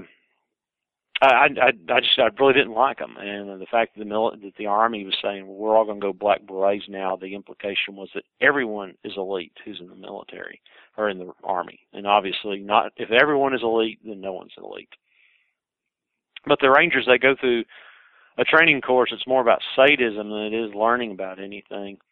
It lasts 9 weeks, and really most of the skills they pick up are from the Ranger units that they eventually join. But Ranger School starts at Fort Benning, Georgia. There's a so-called mountain phase. It's more of a hill phase that's held at Camp Merrill, Georgia, which is about 100 miles northeast of Atlanta. And the final phase of the jungle phase is held at Eglin Air Force Base in the Florida Panhandle. Rangers are good for missions where you need to secure somewhat of a large area like an airfield or a stadium. Some missions they've been used on in the past include securing the airport on the island of Grenada back in 1983, They secured the outer compound area for one of the warlords in Mogadishu while Delta Force went inside the compound itself. And if the Operation Eagle Claw had ever taken place, and this was the effort back in 1980 to rescue the Americans held hostage in Iran, that the ranger, there was going to be a company of rangers that were going to go in, and they were going to hold a soccer stadium, which was right across the street from the American embassy, and helicopters were going to fly in and out of the soccer stadium with the rescued Americans from the embassy. Most rangers hold the basic parachute jump qualification. A few of them may hold the free fall parachute qualification, but I'm not sure. Back in 1984, the Rangers created this new division, which was called, it's basically a Super Ranger. Their official name is the 75th Ranger Regiment, Regimental Reconnaissance Company. But it's limited to basically NCOs, non-commissioned officers. So it's kind of the more elite of the Rangers. The selection is held twice a year at Fort Benning. It's a 34-week course, and the unit is focused on three primary tasks: active reconnaissance, surveillance, and direct action. So these are kind of the top dogs of the Rangers units. Now, probably the unit in the Army that was the best well-known until the SEALs started becoming so popular around 1990 was the Special Forces in the Army. And they were, like I said, very well known during the Cold War. They are very focused on winning the hearts and the minds of the native population, which is one reason why language skills were and still are so emphasized in the Army. In their early years, Special Forces had people from Poland, Germany, Czechoslovakia, and other Eastern European countries in it who had native language skills that they were hoping to free those areas from the curse of communism. Special Forces was intended as a force multiplier due to their ability to train foreign forces. The idea of a force multiplier is that you send in a Special Forces A team, which has 12 soldiers in it, and they in turn train 100 soldiers, so hence the term force multiplier. They are also a long-range reconnaissance specialist and unconventional warfare gurus. Something people need to keep in mind is that Special Forces refers to an Army organization, that the term should not be used interchangeably with Special Operations. Here's a little way to remember it, that Special Forces are a Special Operations force, but not all Special Operations personnel are a part of Special Forces. Special Forces are known unofficially as Green Berets, since they wear a green beret. That goes back to the time of JFK. They used to be considered the Army's most elite unit, but over the past 30 years or so, there's been more and more emphasis shifting to Delta Force, which I'll talk about in just a moment. The ironic thing is really the Special Forces, the Green Berets, are in many ways much higher, trained to a much higher level than the Delta Force, and it wouldn't take a whole lot to bring a Green Beret up to Delta Force standards for their kind of mission. But people kind of live in the time that they. We're living in a time now where like, well, Delta Force and SEALs are the big units, and so that's what people talk about, not realizing like, well, actually, these Green Berets guys can still do quite a few different missions. The headquarters for Special Forces is in Fort Bragg, North Carolina, which is just outside of Asheville, and that's where their initial selection course and much of their entry training takes place, as well as their command structure. The A team has 12 men in it. There's a commander who's the officer, usually a captain. There's an executive officer. There's a team operations non-commissioned officer, NCO, an intelligence operations NCO, and then they have two weapon specialists. And these are usually the snipers as well. Two engineering NCOs, and they really aren't engineers, but they're rather skilled in demolition and low-level construction. You have two communications NCOs who are kind of, say, supercharged radio operators, adept at doing what a lot of ham radio field guys would be able to do. And they usually know some cryptography and computer network knowledge. And then lastly, you have the Special Forces medic NCOs, and those guys go through the longest training. It's nearly 1 year long. When they finish, they end up spending 6 to 8 weeks at a level 4 trauma center somewhere in the country where there's a lot of violent crime, say the Bronx or New Orleans. So they go to those areas to practice their skills, and they repeat coming back to those areas multiple times during their time with Special Forces. Now, I have a copy of the U.S. Army Special Forces Medical Handbook, and it's pretty impressive what all's in there. And it's far beyond the scope of a normal civilian paramedic. And I think their training is really, in a lot of ways, closer to a lower level doctor in an emergency room than it is to, say, a paramedic. Well, all Special Forces soldiers hold initial parachute jump rating. In the past, about half of them were qualified in free fall parachuting, and the other held scuba diving qualifications. That may have changed since then, where there's there may be more cross training now. There are several thousand though Army Special Forces soldiers. A percentage are assigned to a particular Special Forces group that focuses on several specific foreign languages. So, for instance, you would have a Special Forces group that, say, is focused on the Far East, so you would have language specialists in it who can speak Japanese or Korean or Mandarin Chinese, maybe Cantonese, Vietnamese, and Thai. Well, they, in turn, would be assigned to that Special Forces group would be also assigned to a Department of Defense command that covers their part of the world, say, such as, U.S. Southern Command or U.S. Central Command. And since the Special Forces, they emphasize unconventional warfare, that they really are the foreign language gurus, that the Delta Force and SEAL Team 6 has nowhere near the level of language specialization that Special Forces does. I think this brings us to the intelligence support activity, a relatively unknown unit that's in the Army. It's considered a Tier 1 Special Operations Unit. It was created to give tactical intelligence to Special Operations Units due to the CIA's failures to do so back in the failed mission in Iran in 1980. The intelligence support activity is based at Fort Belvoir in Northern Virginia. Sometimes they refer to themselves rather blasphemously, I believe, as the Army of Northern Virginia.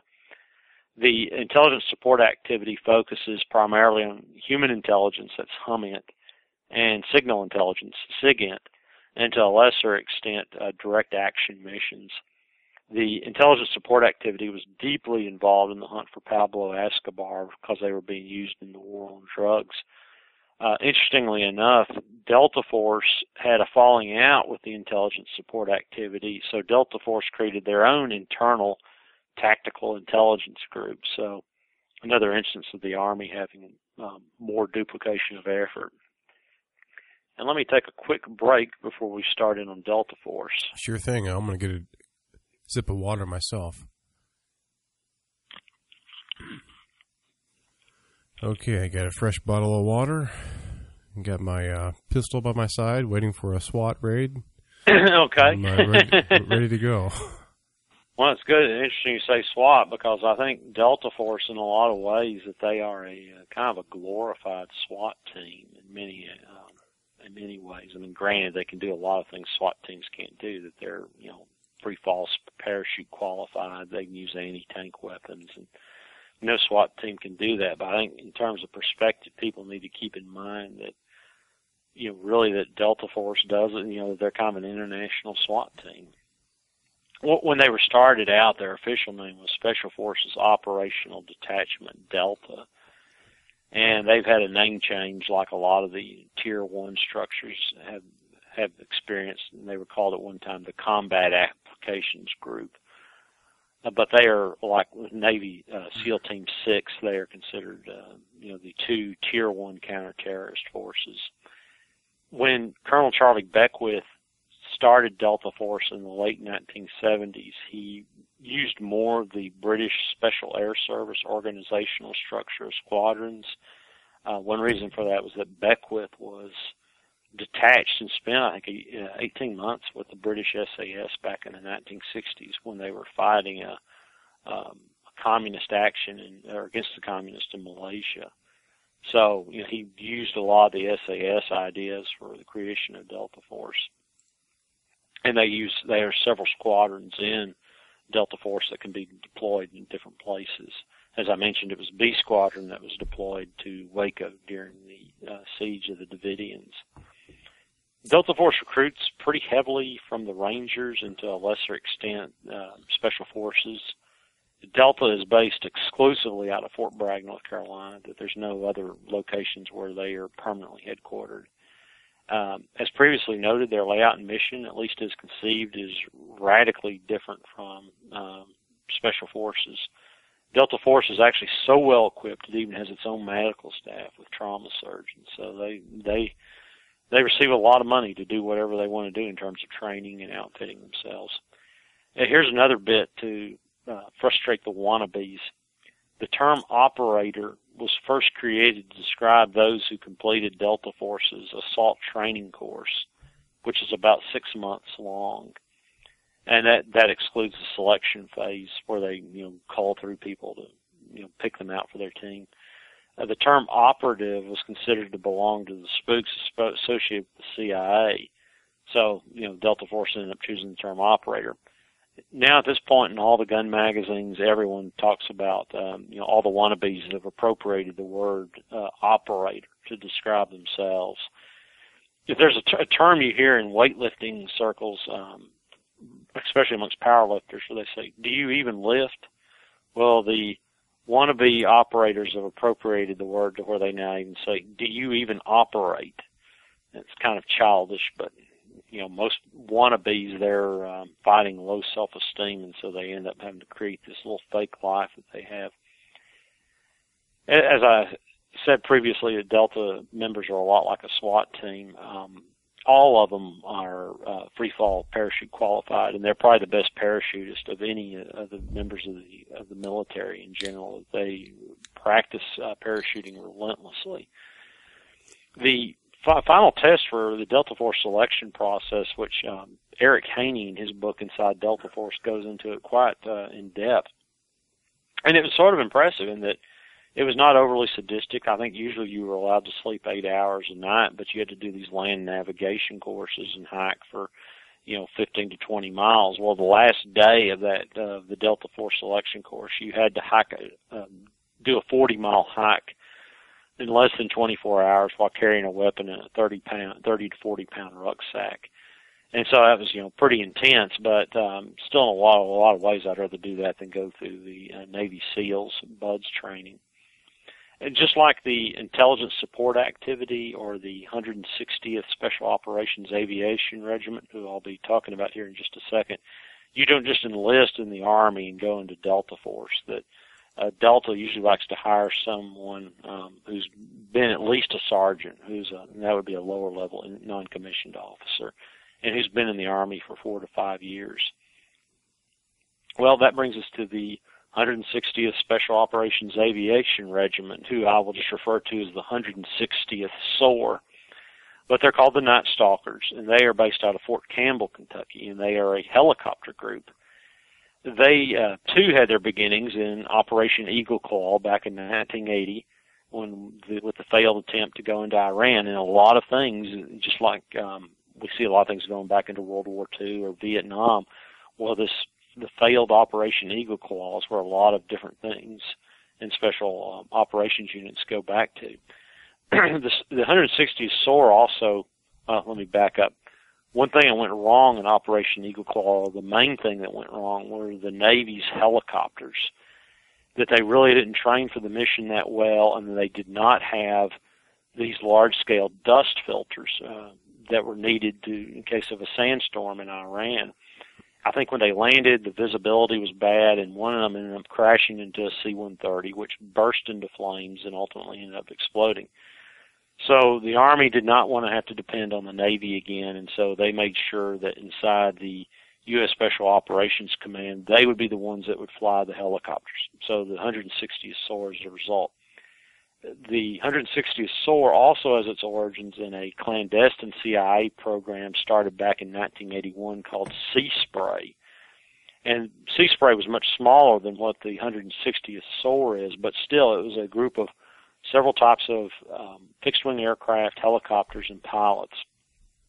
But these are undoubtedly the best helicopter pilots out of the different military branches. And they train and fly relentlessly. All the pilots have to serve at least one hitch in whatever their basic helicopter type is. And then they can try out for the 160th SOAR. They have a, I think it's for the enlisted as well as the commissioned officers, there's a 5-week selection course they have to go through. So it's probably the least rigorous of any in the military, but still, you know, it requires some exertion as well. Much of the movie and book Black Hawk Down was about the downing of 2 helicopters from the 160th SOAR in Somalia. So that was not a regular Army helicopter unit that was there. Also as well, there was stealth versions of the Black Hawk created that were used in the mission to kill Osama bin Laden, or once again, whoever he really was. And those helicopters were flown by the 160th SOAR as well.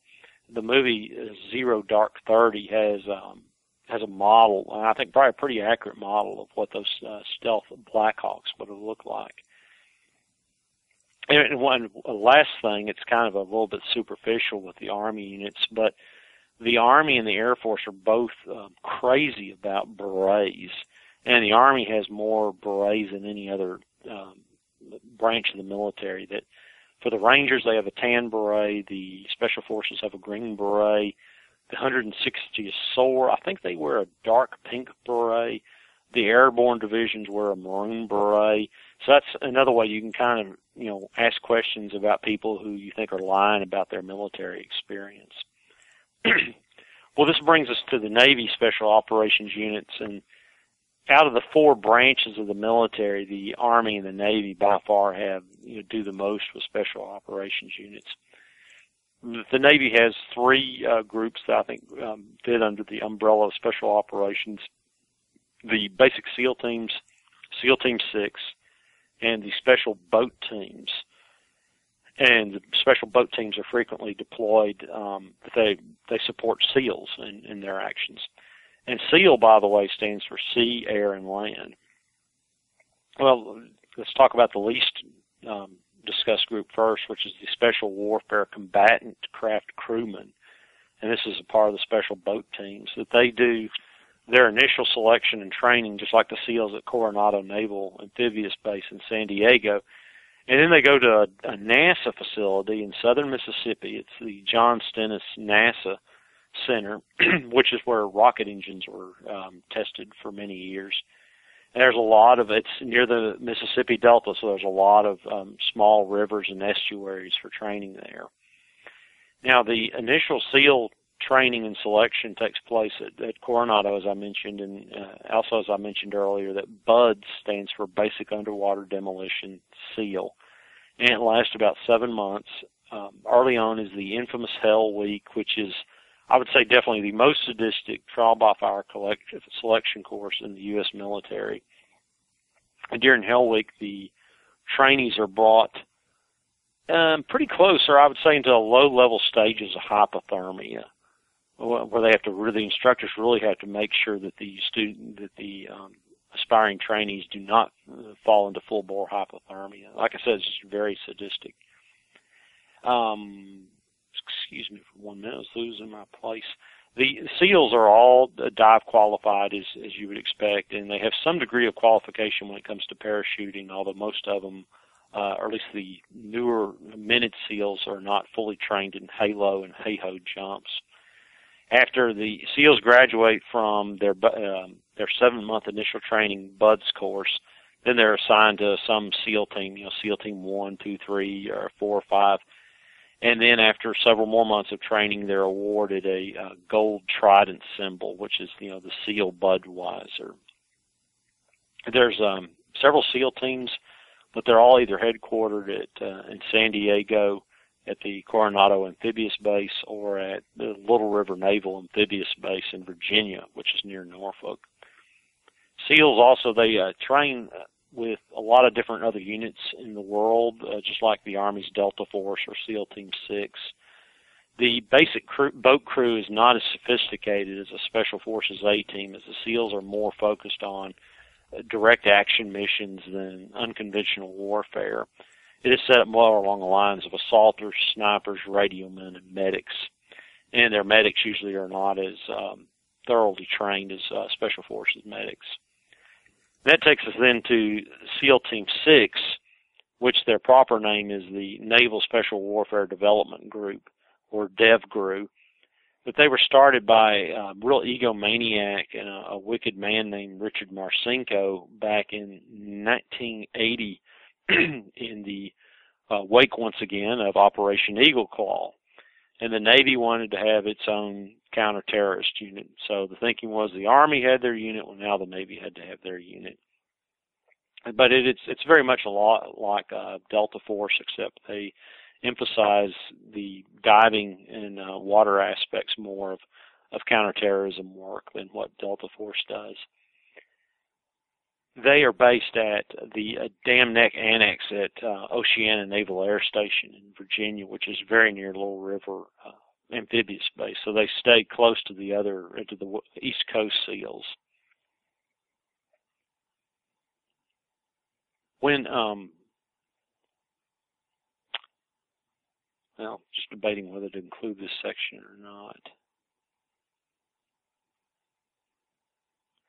There's frequently there's a lot of rivalries between the Army and the Navy, and to a lesser extent between the Air Force and the Navy. But when there is an operation, usually one branch or the other looks to find a way to get their personnel in so that they can have some involvement. And this is really good for officers seeking promotion. That 20 years ago during the occupation of Somalia while we were there, and it's actually, I think it was 20 years ago on Thursday when that disastrous firefight took place, but there were four members of SEAL Team 6 that were there in Somalia. It was mainly a Delta Force and Ranger operation, but SEAL Team 6 had four members there, and they were working with the CIA at a listening post in Mogadishu. And you know, it ended pretty badly for one of them, Howard Wasden, who wrote the book about the being an elite SEALs Team 6 sniper. And that was where he was wounded very badly. A number of SEAL Team 6 members, well, all of the raid on Osama bin Laden's compound were SEAL Team 6. I don't remember which particular squadron. But since then, a lot of those members who were in that attack, they've died, some through violent deaths and others, I think, through accidents. Well, was this a coincidence? Well, probably not. One thing that was very odd after the attack was that the Secretary of Defense and Vice President Biden revealed the name of not only the unit that carried out the attack, but the particular squadron who made the raid. There's something I'm looking forward to on the fake bin Laden raid. There's a new book coming out by Seymour Hersh, who wrote pretty much the best book on the Israeli nuclear weapons program, which was called The Samson Option. But here's what Seymour Hersh has to say about the bin Laden raid. Nothing's been done about that story. It's one big lie. Not one word of it is true. So I'm interested to hear what he has to say on that. Also, as well, Paul Craig Roberts, who was an assistant secretary of the Treasury under Ronald Reagan, that his website, he has an article explaining in depth why bin Laden was not killed in that raid. And I'd say most people who are kind of revisionists, that they tend to believe that bin Laden died around 2002 or 2003, that, you know, he was on dialysis already, and the fact that once bin Laden was supposedly killed in this raid by SEAL Team 6, that he was buried at sea so quickly, so surreptitiously, that there was something there to hide. And, you know, what's the first rule of a bad assassination? Well, you kill the assassins. And so just like Lee Harvey Oswald was a patsy from the assassination of JFK, it may be that there was, concern that members of SEAL Team 6 would eventually say, hey, we didn't really kill bin Laden. The people we killed there, none of them looked like bin Laden. So it may, that may be part of the plan, is to kill them off. Once again, I'm really looking forward to what Seymour Hersh has to say on that topic. We are now down to the Marine Corps group, and Jarheads. They were, the Marine Corps was kind of odd in that they took a very much a different approach to special forces than the Army did. And they're very much like the Army in many respects, so it's kind of odd. But they had two groups that were somewhat special forces oriented or special operations oriented. They're reconnaissance Marines and their force reconnaissance Marines.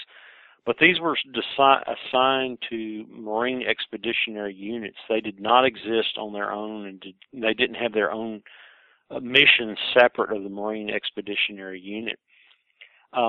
If you take a division, you hear people say, well, company-sized force, battalion-sized force, division-sized. A division-sized Marine force is about 10,000 men.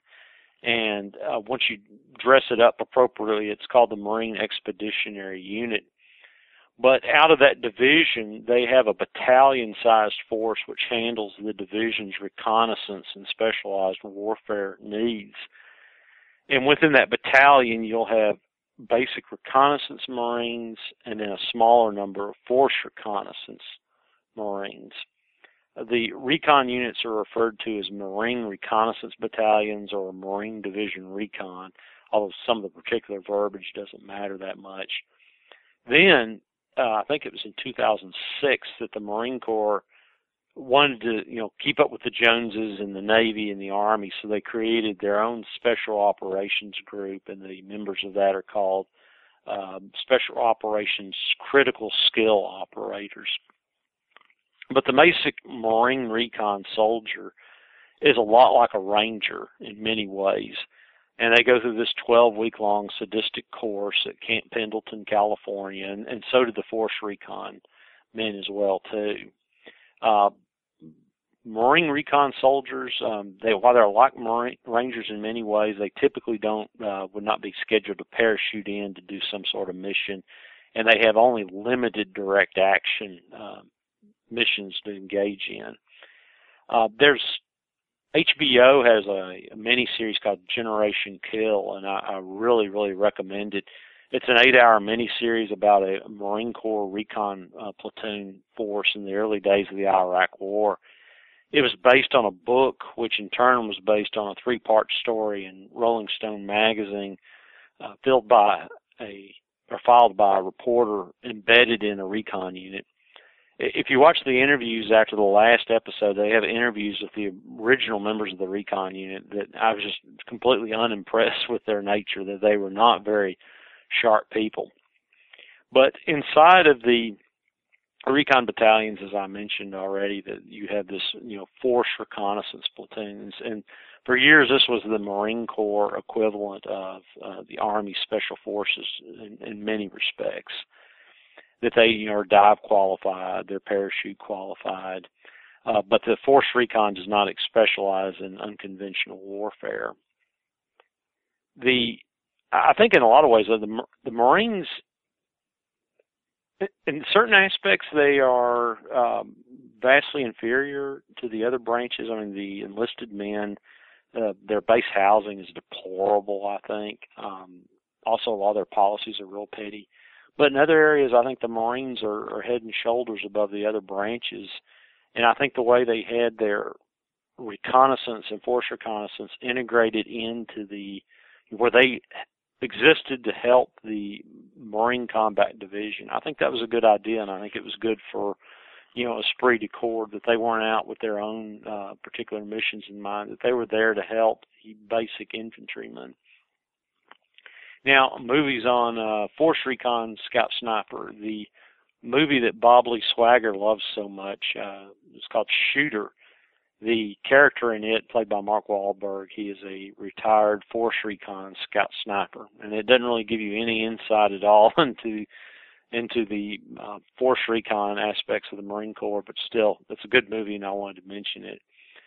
But as I mentioned, the Special Operations Regiment inside the Marine Corps is really new. It was created in 2006, and it was definitely, I think, part of keeping up with the Joneses. The MARSOC, which is the Marine Special Operations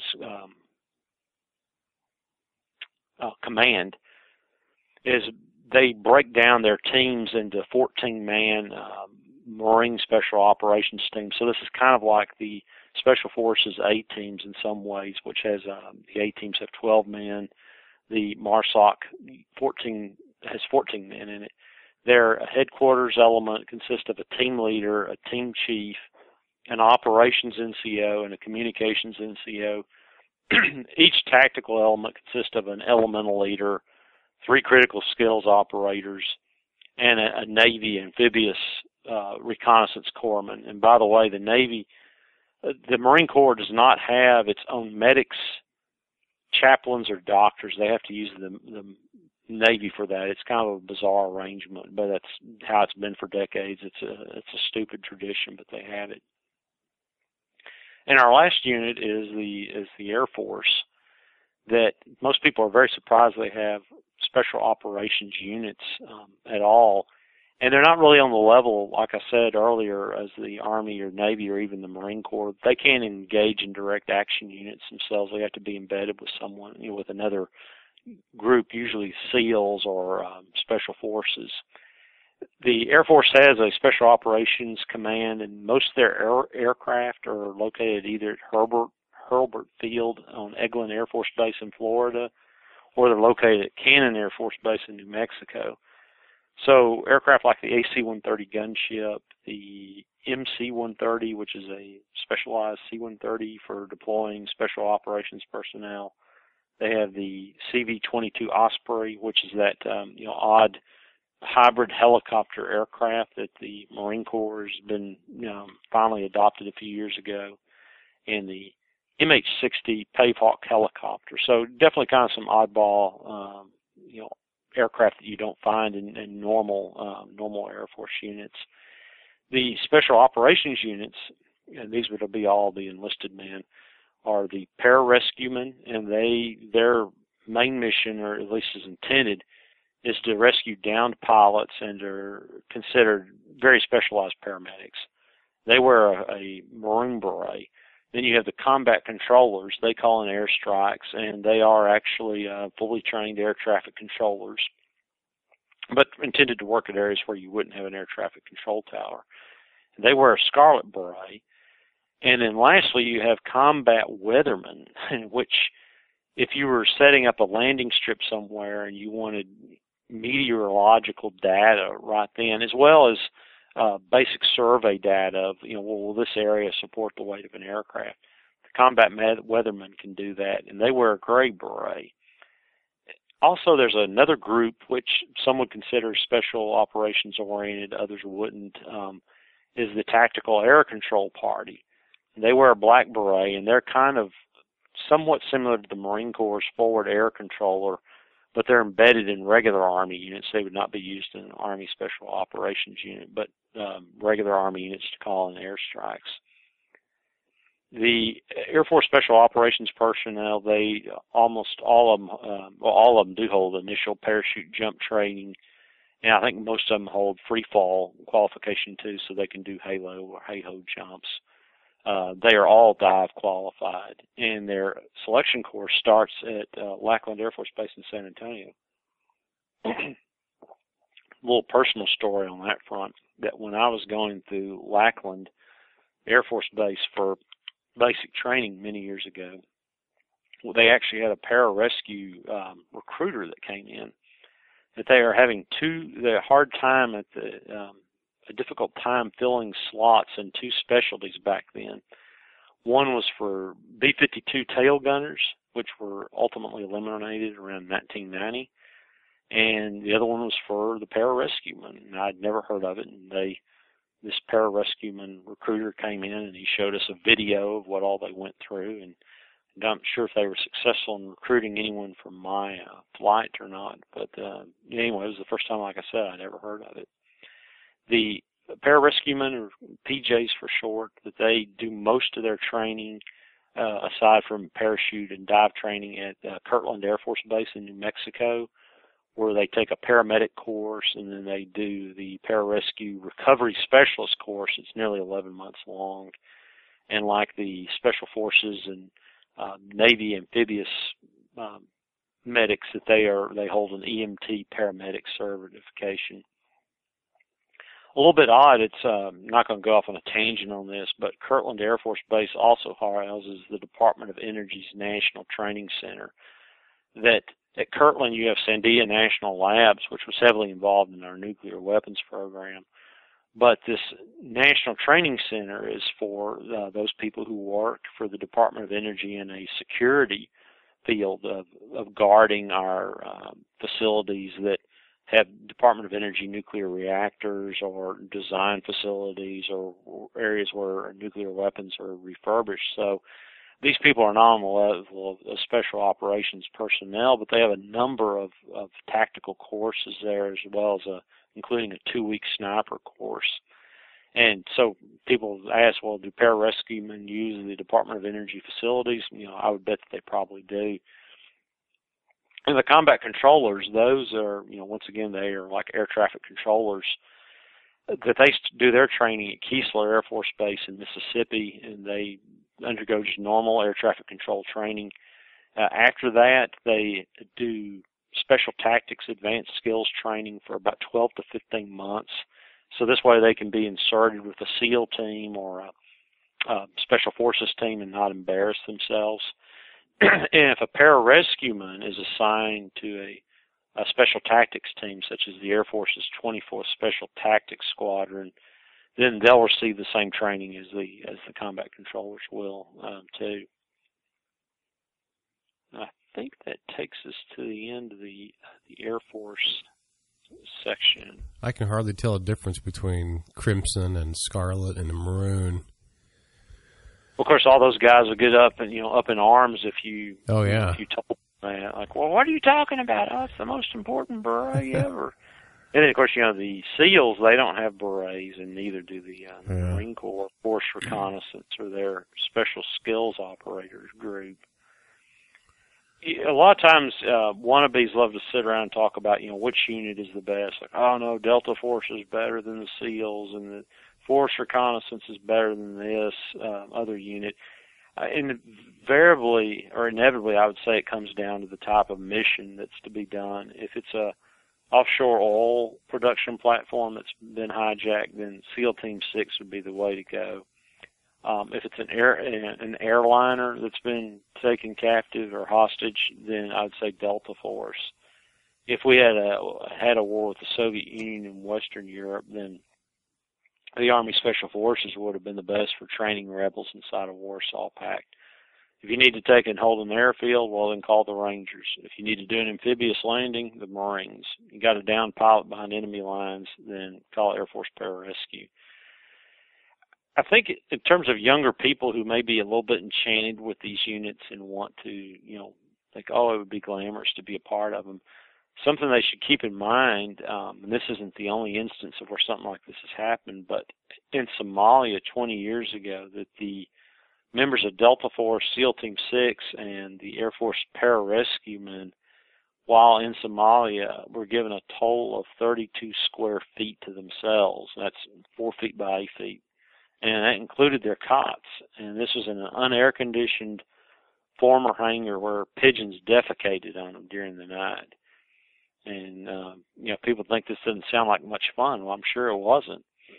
Whereas the helicopter pilots, on the other hand, had air-conditioned trailers to stay in. So people that think they're going to join one of these units and, have some, fun time, they're not. And they're probably going to come back with a guilty conscience if they don't come back maimed. I think that, just seeing what else is, since we've gone on for a little bit over 2 hours here. Yeah, let me just hop on down to the books and video section and just cover that. Wikipedia is a real excellent source of information on special operations and intelligence. It's kind of become like Wikipedia has become a clearinghouse on a number of fields, and I think when people have something interesting to mention on a particular group, that they'll enter it on Wikipedia instead of a forum. So someone who starts at Wikipedia could assemble a lot of the material that I have here. Also, as well, the Military Book Club carries a lot of titles pertaining to special operations and usually has them as soon as they come into print. The Soldier of Fortune magazine used to be a great source for a lot of this kind of information, although it was not systematized. It was more like individual stories based on what people in different special operations units were doing. But the quality of Soldier of Fortune has really gone down a lot since the 1980s, and it just keeps getting worse with each year. In terms of books, Secret Warriors Inside the Covert Military Operations of the Reagan Era by Stephen Emerson. That book discusses the Sea Spray helicopter unit in some detail.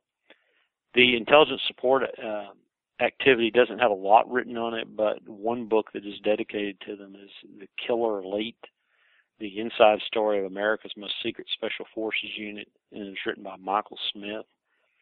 Another book that I've mentioned several times is Inside Delta Force by Eric Haney.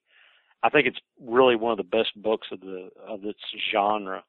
And unfortunately, I think since he was a founding member of Delta Force and he got out of the Army in 1990, unfortunately, I think because he comes off as looking much more balanced than a lot of the newer riders, particularly a lot of the ex-SEAL riders, that I think people may get a false impression that a lot of the people in these upper-tier special operation units are like him, and I don't believe they are. I think he's indicative of an earlier time in the military. Rogue Warrior was written by Richard Marcinko. He was the founder and first commanding officer of SEAL Team 6. A really wicked man, and I think people ought to read that to get some idea of what the founding culture was of SEAL Team 6. A book I mentioned a good bit in the first section, The Red Circle, My Life in the Navy SEAL Sniper Corps and How I Trained America's Deadliest Marksman by Brandon Webb. I think that'll give you a good insight as to what just basic SEAL teams are like now. Another one I mentioned, SEAL Team 6, Memoirs of an Elite Navy SEAL Sniper by Howard Wasden. I think Wasden is a Christian, but he's a poorly informed one who needs a major dose of good doctrine. Black Hawk Down, which I've also mentioned, by Mark Bowden, which was about our misadventures in Mogadishu. Highly, highly recommend it. Another book, which was, it looks like it's part of a Tom Clancy series. It isn't. He just lended his name because he did an interview in it with, I think, the head of the U.S. Special Operations Command, but the rest of the book is written by another man. But it's called Special Forces, A Guided Tour of U.S. Army Special Forces by John Gresham. I highly recommend it. And that's Gresham as in Gresham. I've also mentioned, a lot of these books I have already mentioned, but to give a little more detail on it, HBO's Generation Kill, that was in the Marine Corps section. The flick was shot in, or the miniseries was shot in South Africa, Namibia, and Mozambique. Just beautifully shot, I thought, and well worth the time. Then there's the movie version of Black Hawk Down, which was filmed by Ridley Scott, and that's well worth watching. The Discovery Channel had a whole series on the Navy SEALs training called Navy SEALs BUDS Class 234. That's Navy SEALs BUDS Class 234. And it shows really, I think, a lot of the sadism, the really uncensored sadism, what goes on in basic SEAL training. There's Discovery Channel's Surviving the Cut, which was had episodes on a number of different special operations training sessions. And then we had another flick called Jarhead, which was about a Marine Scout sniper in the Iraq War. The Hurt Locker, which was directed by Catherine Bigelow, it received all kinds of Academy Award recognition. It was about an explosive ordnance team in Iraq, not really considered special operations were worthy, but it is considered pretty gritty. And then there was Zero Dark 30, which I've mentioned, I think, twice at least, which was about the fake raid on, or about the real raid on the fake Bin Laden compound. And with that, are there any questions that people have asked that need to be addressed? I don't see any questions in the chat room at this moment, but I know everyone is taking notes, and this is going to be one of those podcasts that I'll need to go back and listen to. They're always better the second time because there's so many nuggets packed in there. In fact, I need to go back and listen to your last podcast you did here, Robert, because I haven't taken all that in yet.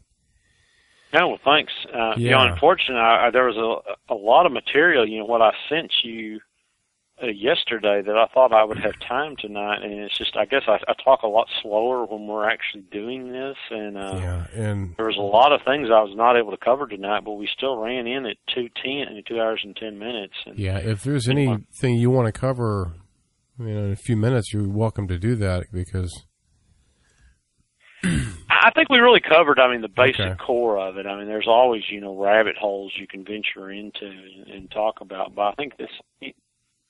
I was just thinking, this is your 5th time on the show. There's probably 9 or 10 hours of Robert Fingelfin, the last two subjects we ran, I think, at 2:10 on each one of them. So that's 4 hours and 20 minutes, and then I mean, it's got to be, you know, I'd say, you know, at least 9 hours or pretty close to 9 hours. And you know that I'm grateful for every bit of it. You've done a lot to wake me up to a lot of these things regarding cops in general and military, and I'm a genuine hater now. Well, thank you. It's been a pleasure to cook these talks up. I actually learn a lot by having to go through and, you know, systematizing my own thoughts on this and looking up, you know, additional information. This was probably, you know, in terms of a show, this was the funnest one to prepare for, I think, in a lot of ways. And I'm glad to have, you know, done it now, because, I mean, the wannabes are a real bad problem. And I get so weary of you running these people everywhere that they say, well, you know, a certain 3-letter group which I can't name. And, you know, well, go ahead and name them. Who are you talking about? Those kind of people, they have just become ubiquitous, though. Yeah. And we need, you know, it would be nice in a church setting to have just, you know, several Sundays in a Sunday school setting, perhaps, where you could just go through in depth a lot of this, and just, you know, where people cannot be talked down to so much by, you know, by liars and those who know a little bit of knowledge, and they try to, you know, make it a lot more than what they really know. I have one question before we wrap up this 5-part series. And what's your take on what happened recently in D.C., where these cops basically executed a unarmed woman for running through an army checkpoint? It seemed to me, in a way, you know, more premeditated than a lot of your normal cop murders, of where they were trying to exercise control over some setting and they end up killing someone. I'm not sure if it was just because they were already jazzed up due to the earlier shooting from, what was it, 2 or 3 weeks ago at the Washington Naval Yard. You know, if that kind of led them in that way, or if it was more of if there was something a little bit more darker going on. It's kind of hard for me to say. You know, that this is the second sort of big thing that you've had happen in Washington D.C. in the last few weeks. And going back earlier in the century, you had the sniper attacks that took place they weren't in Baltimore. I would say I think it was centered on the area, kind of between Washington D.C. and Baltimore, but, you know, pretty close to Washington D.C. And I just wonder, particularly with the bad fallout from the Iraq War and the Afghan War, if increasingly you're not going to have just more and more people who are in the Washington D.C. area that flake out. The Washington Naval Yard shooter, of course, was on a number of psychotropic drugs prescribed for him by a psychiatrist in the area. So this woman who was basically executed, I'm not sure what all was in her background. I'm hoping we'll actually get some good information on that in coming days. But as to what led them there, it would be safe to say that at a minimum, it's the usual cop overreaction to anything that they deem outside their area of control. But if it was something a little bit darker, where it was a Washington PD policy that was pushing them to anyone that looks like a terrorist at all, take them down. I think we may find something like that happened in the days to come. What was particularly disgusting is how the officials got on television and called them heroes and were so proud of the way the cops responded. And, it's unfortunate that she had to die. And I think there's probably other ways of dealing with an unarmed woman that are non-lethal. But let's say that they did need to do that. You might want to say something like, well, it's unfortunate what happened, and we'll move on. You don't need to be congratulating cops for killing this unarmed woman and calling them heroes and basically just slobbering over them. It was pretty disgusting to see that.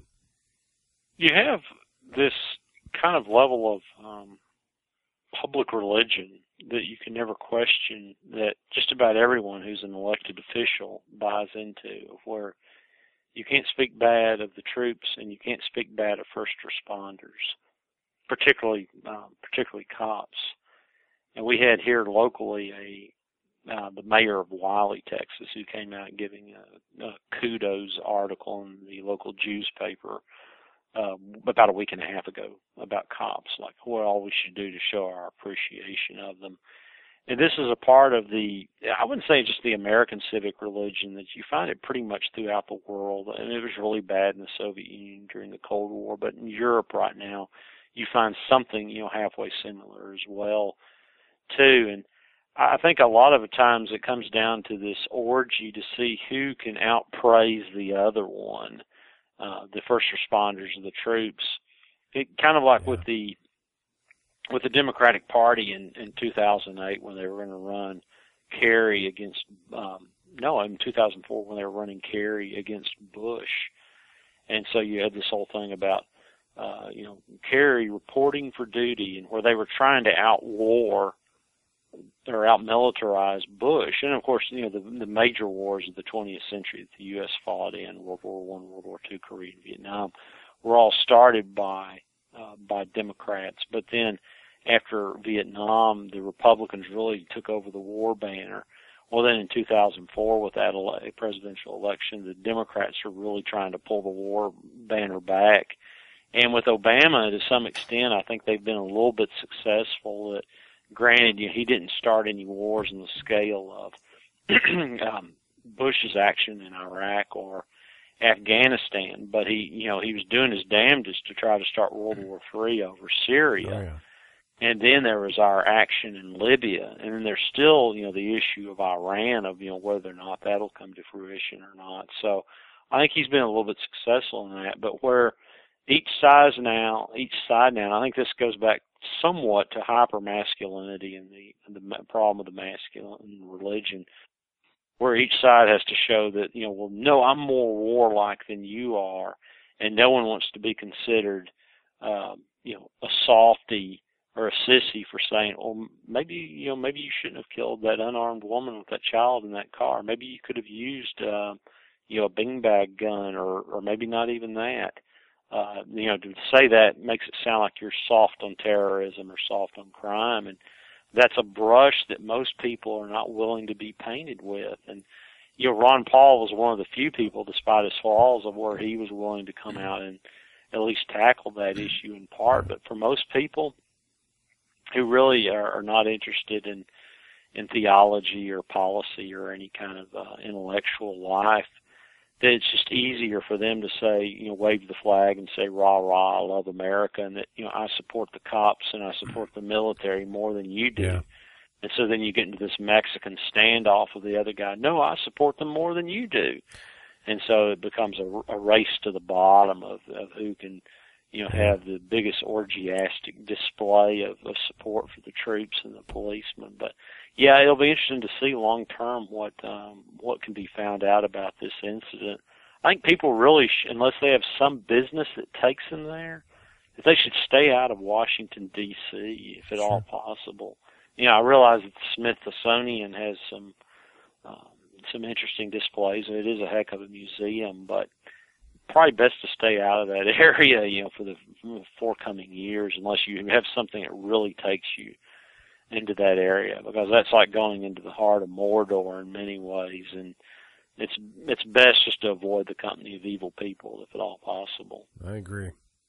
I've often wondered why cops always have to initiate a high-speed chase when that puts the public at greater risk, and they're supposed to be public safety personnel.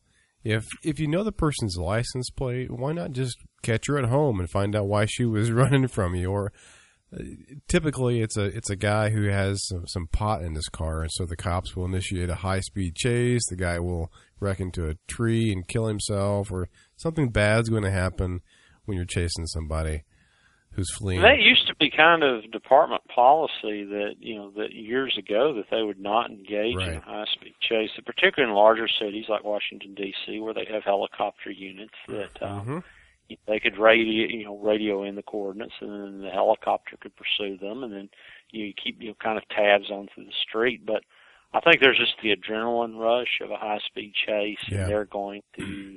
You know, the cops are going to say, well, I thought they were engaged in terrorist activity or something like that, where they can justify it. And pretty much at this point, I think most cops realize nothing will happen to them in a high-speed chase unless they crash the car and kill themselves or someone else, which, you know, does happen from time to time. And so, once again, I think they're just, you know, it's the adrenaline junkie aspect takes over. They're not going to, turn down the chance to do something like that.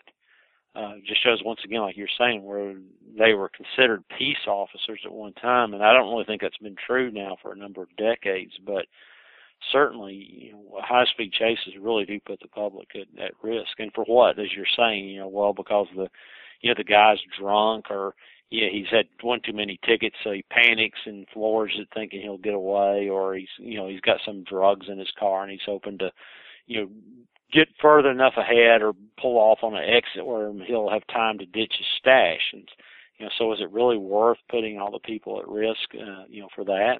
Well, no, not really.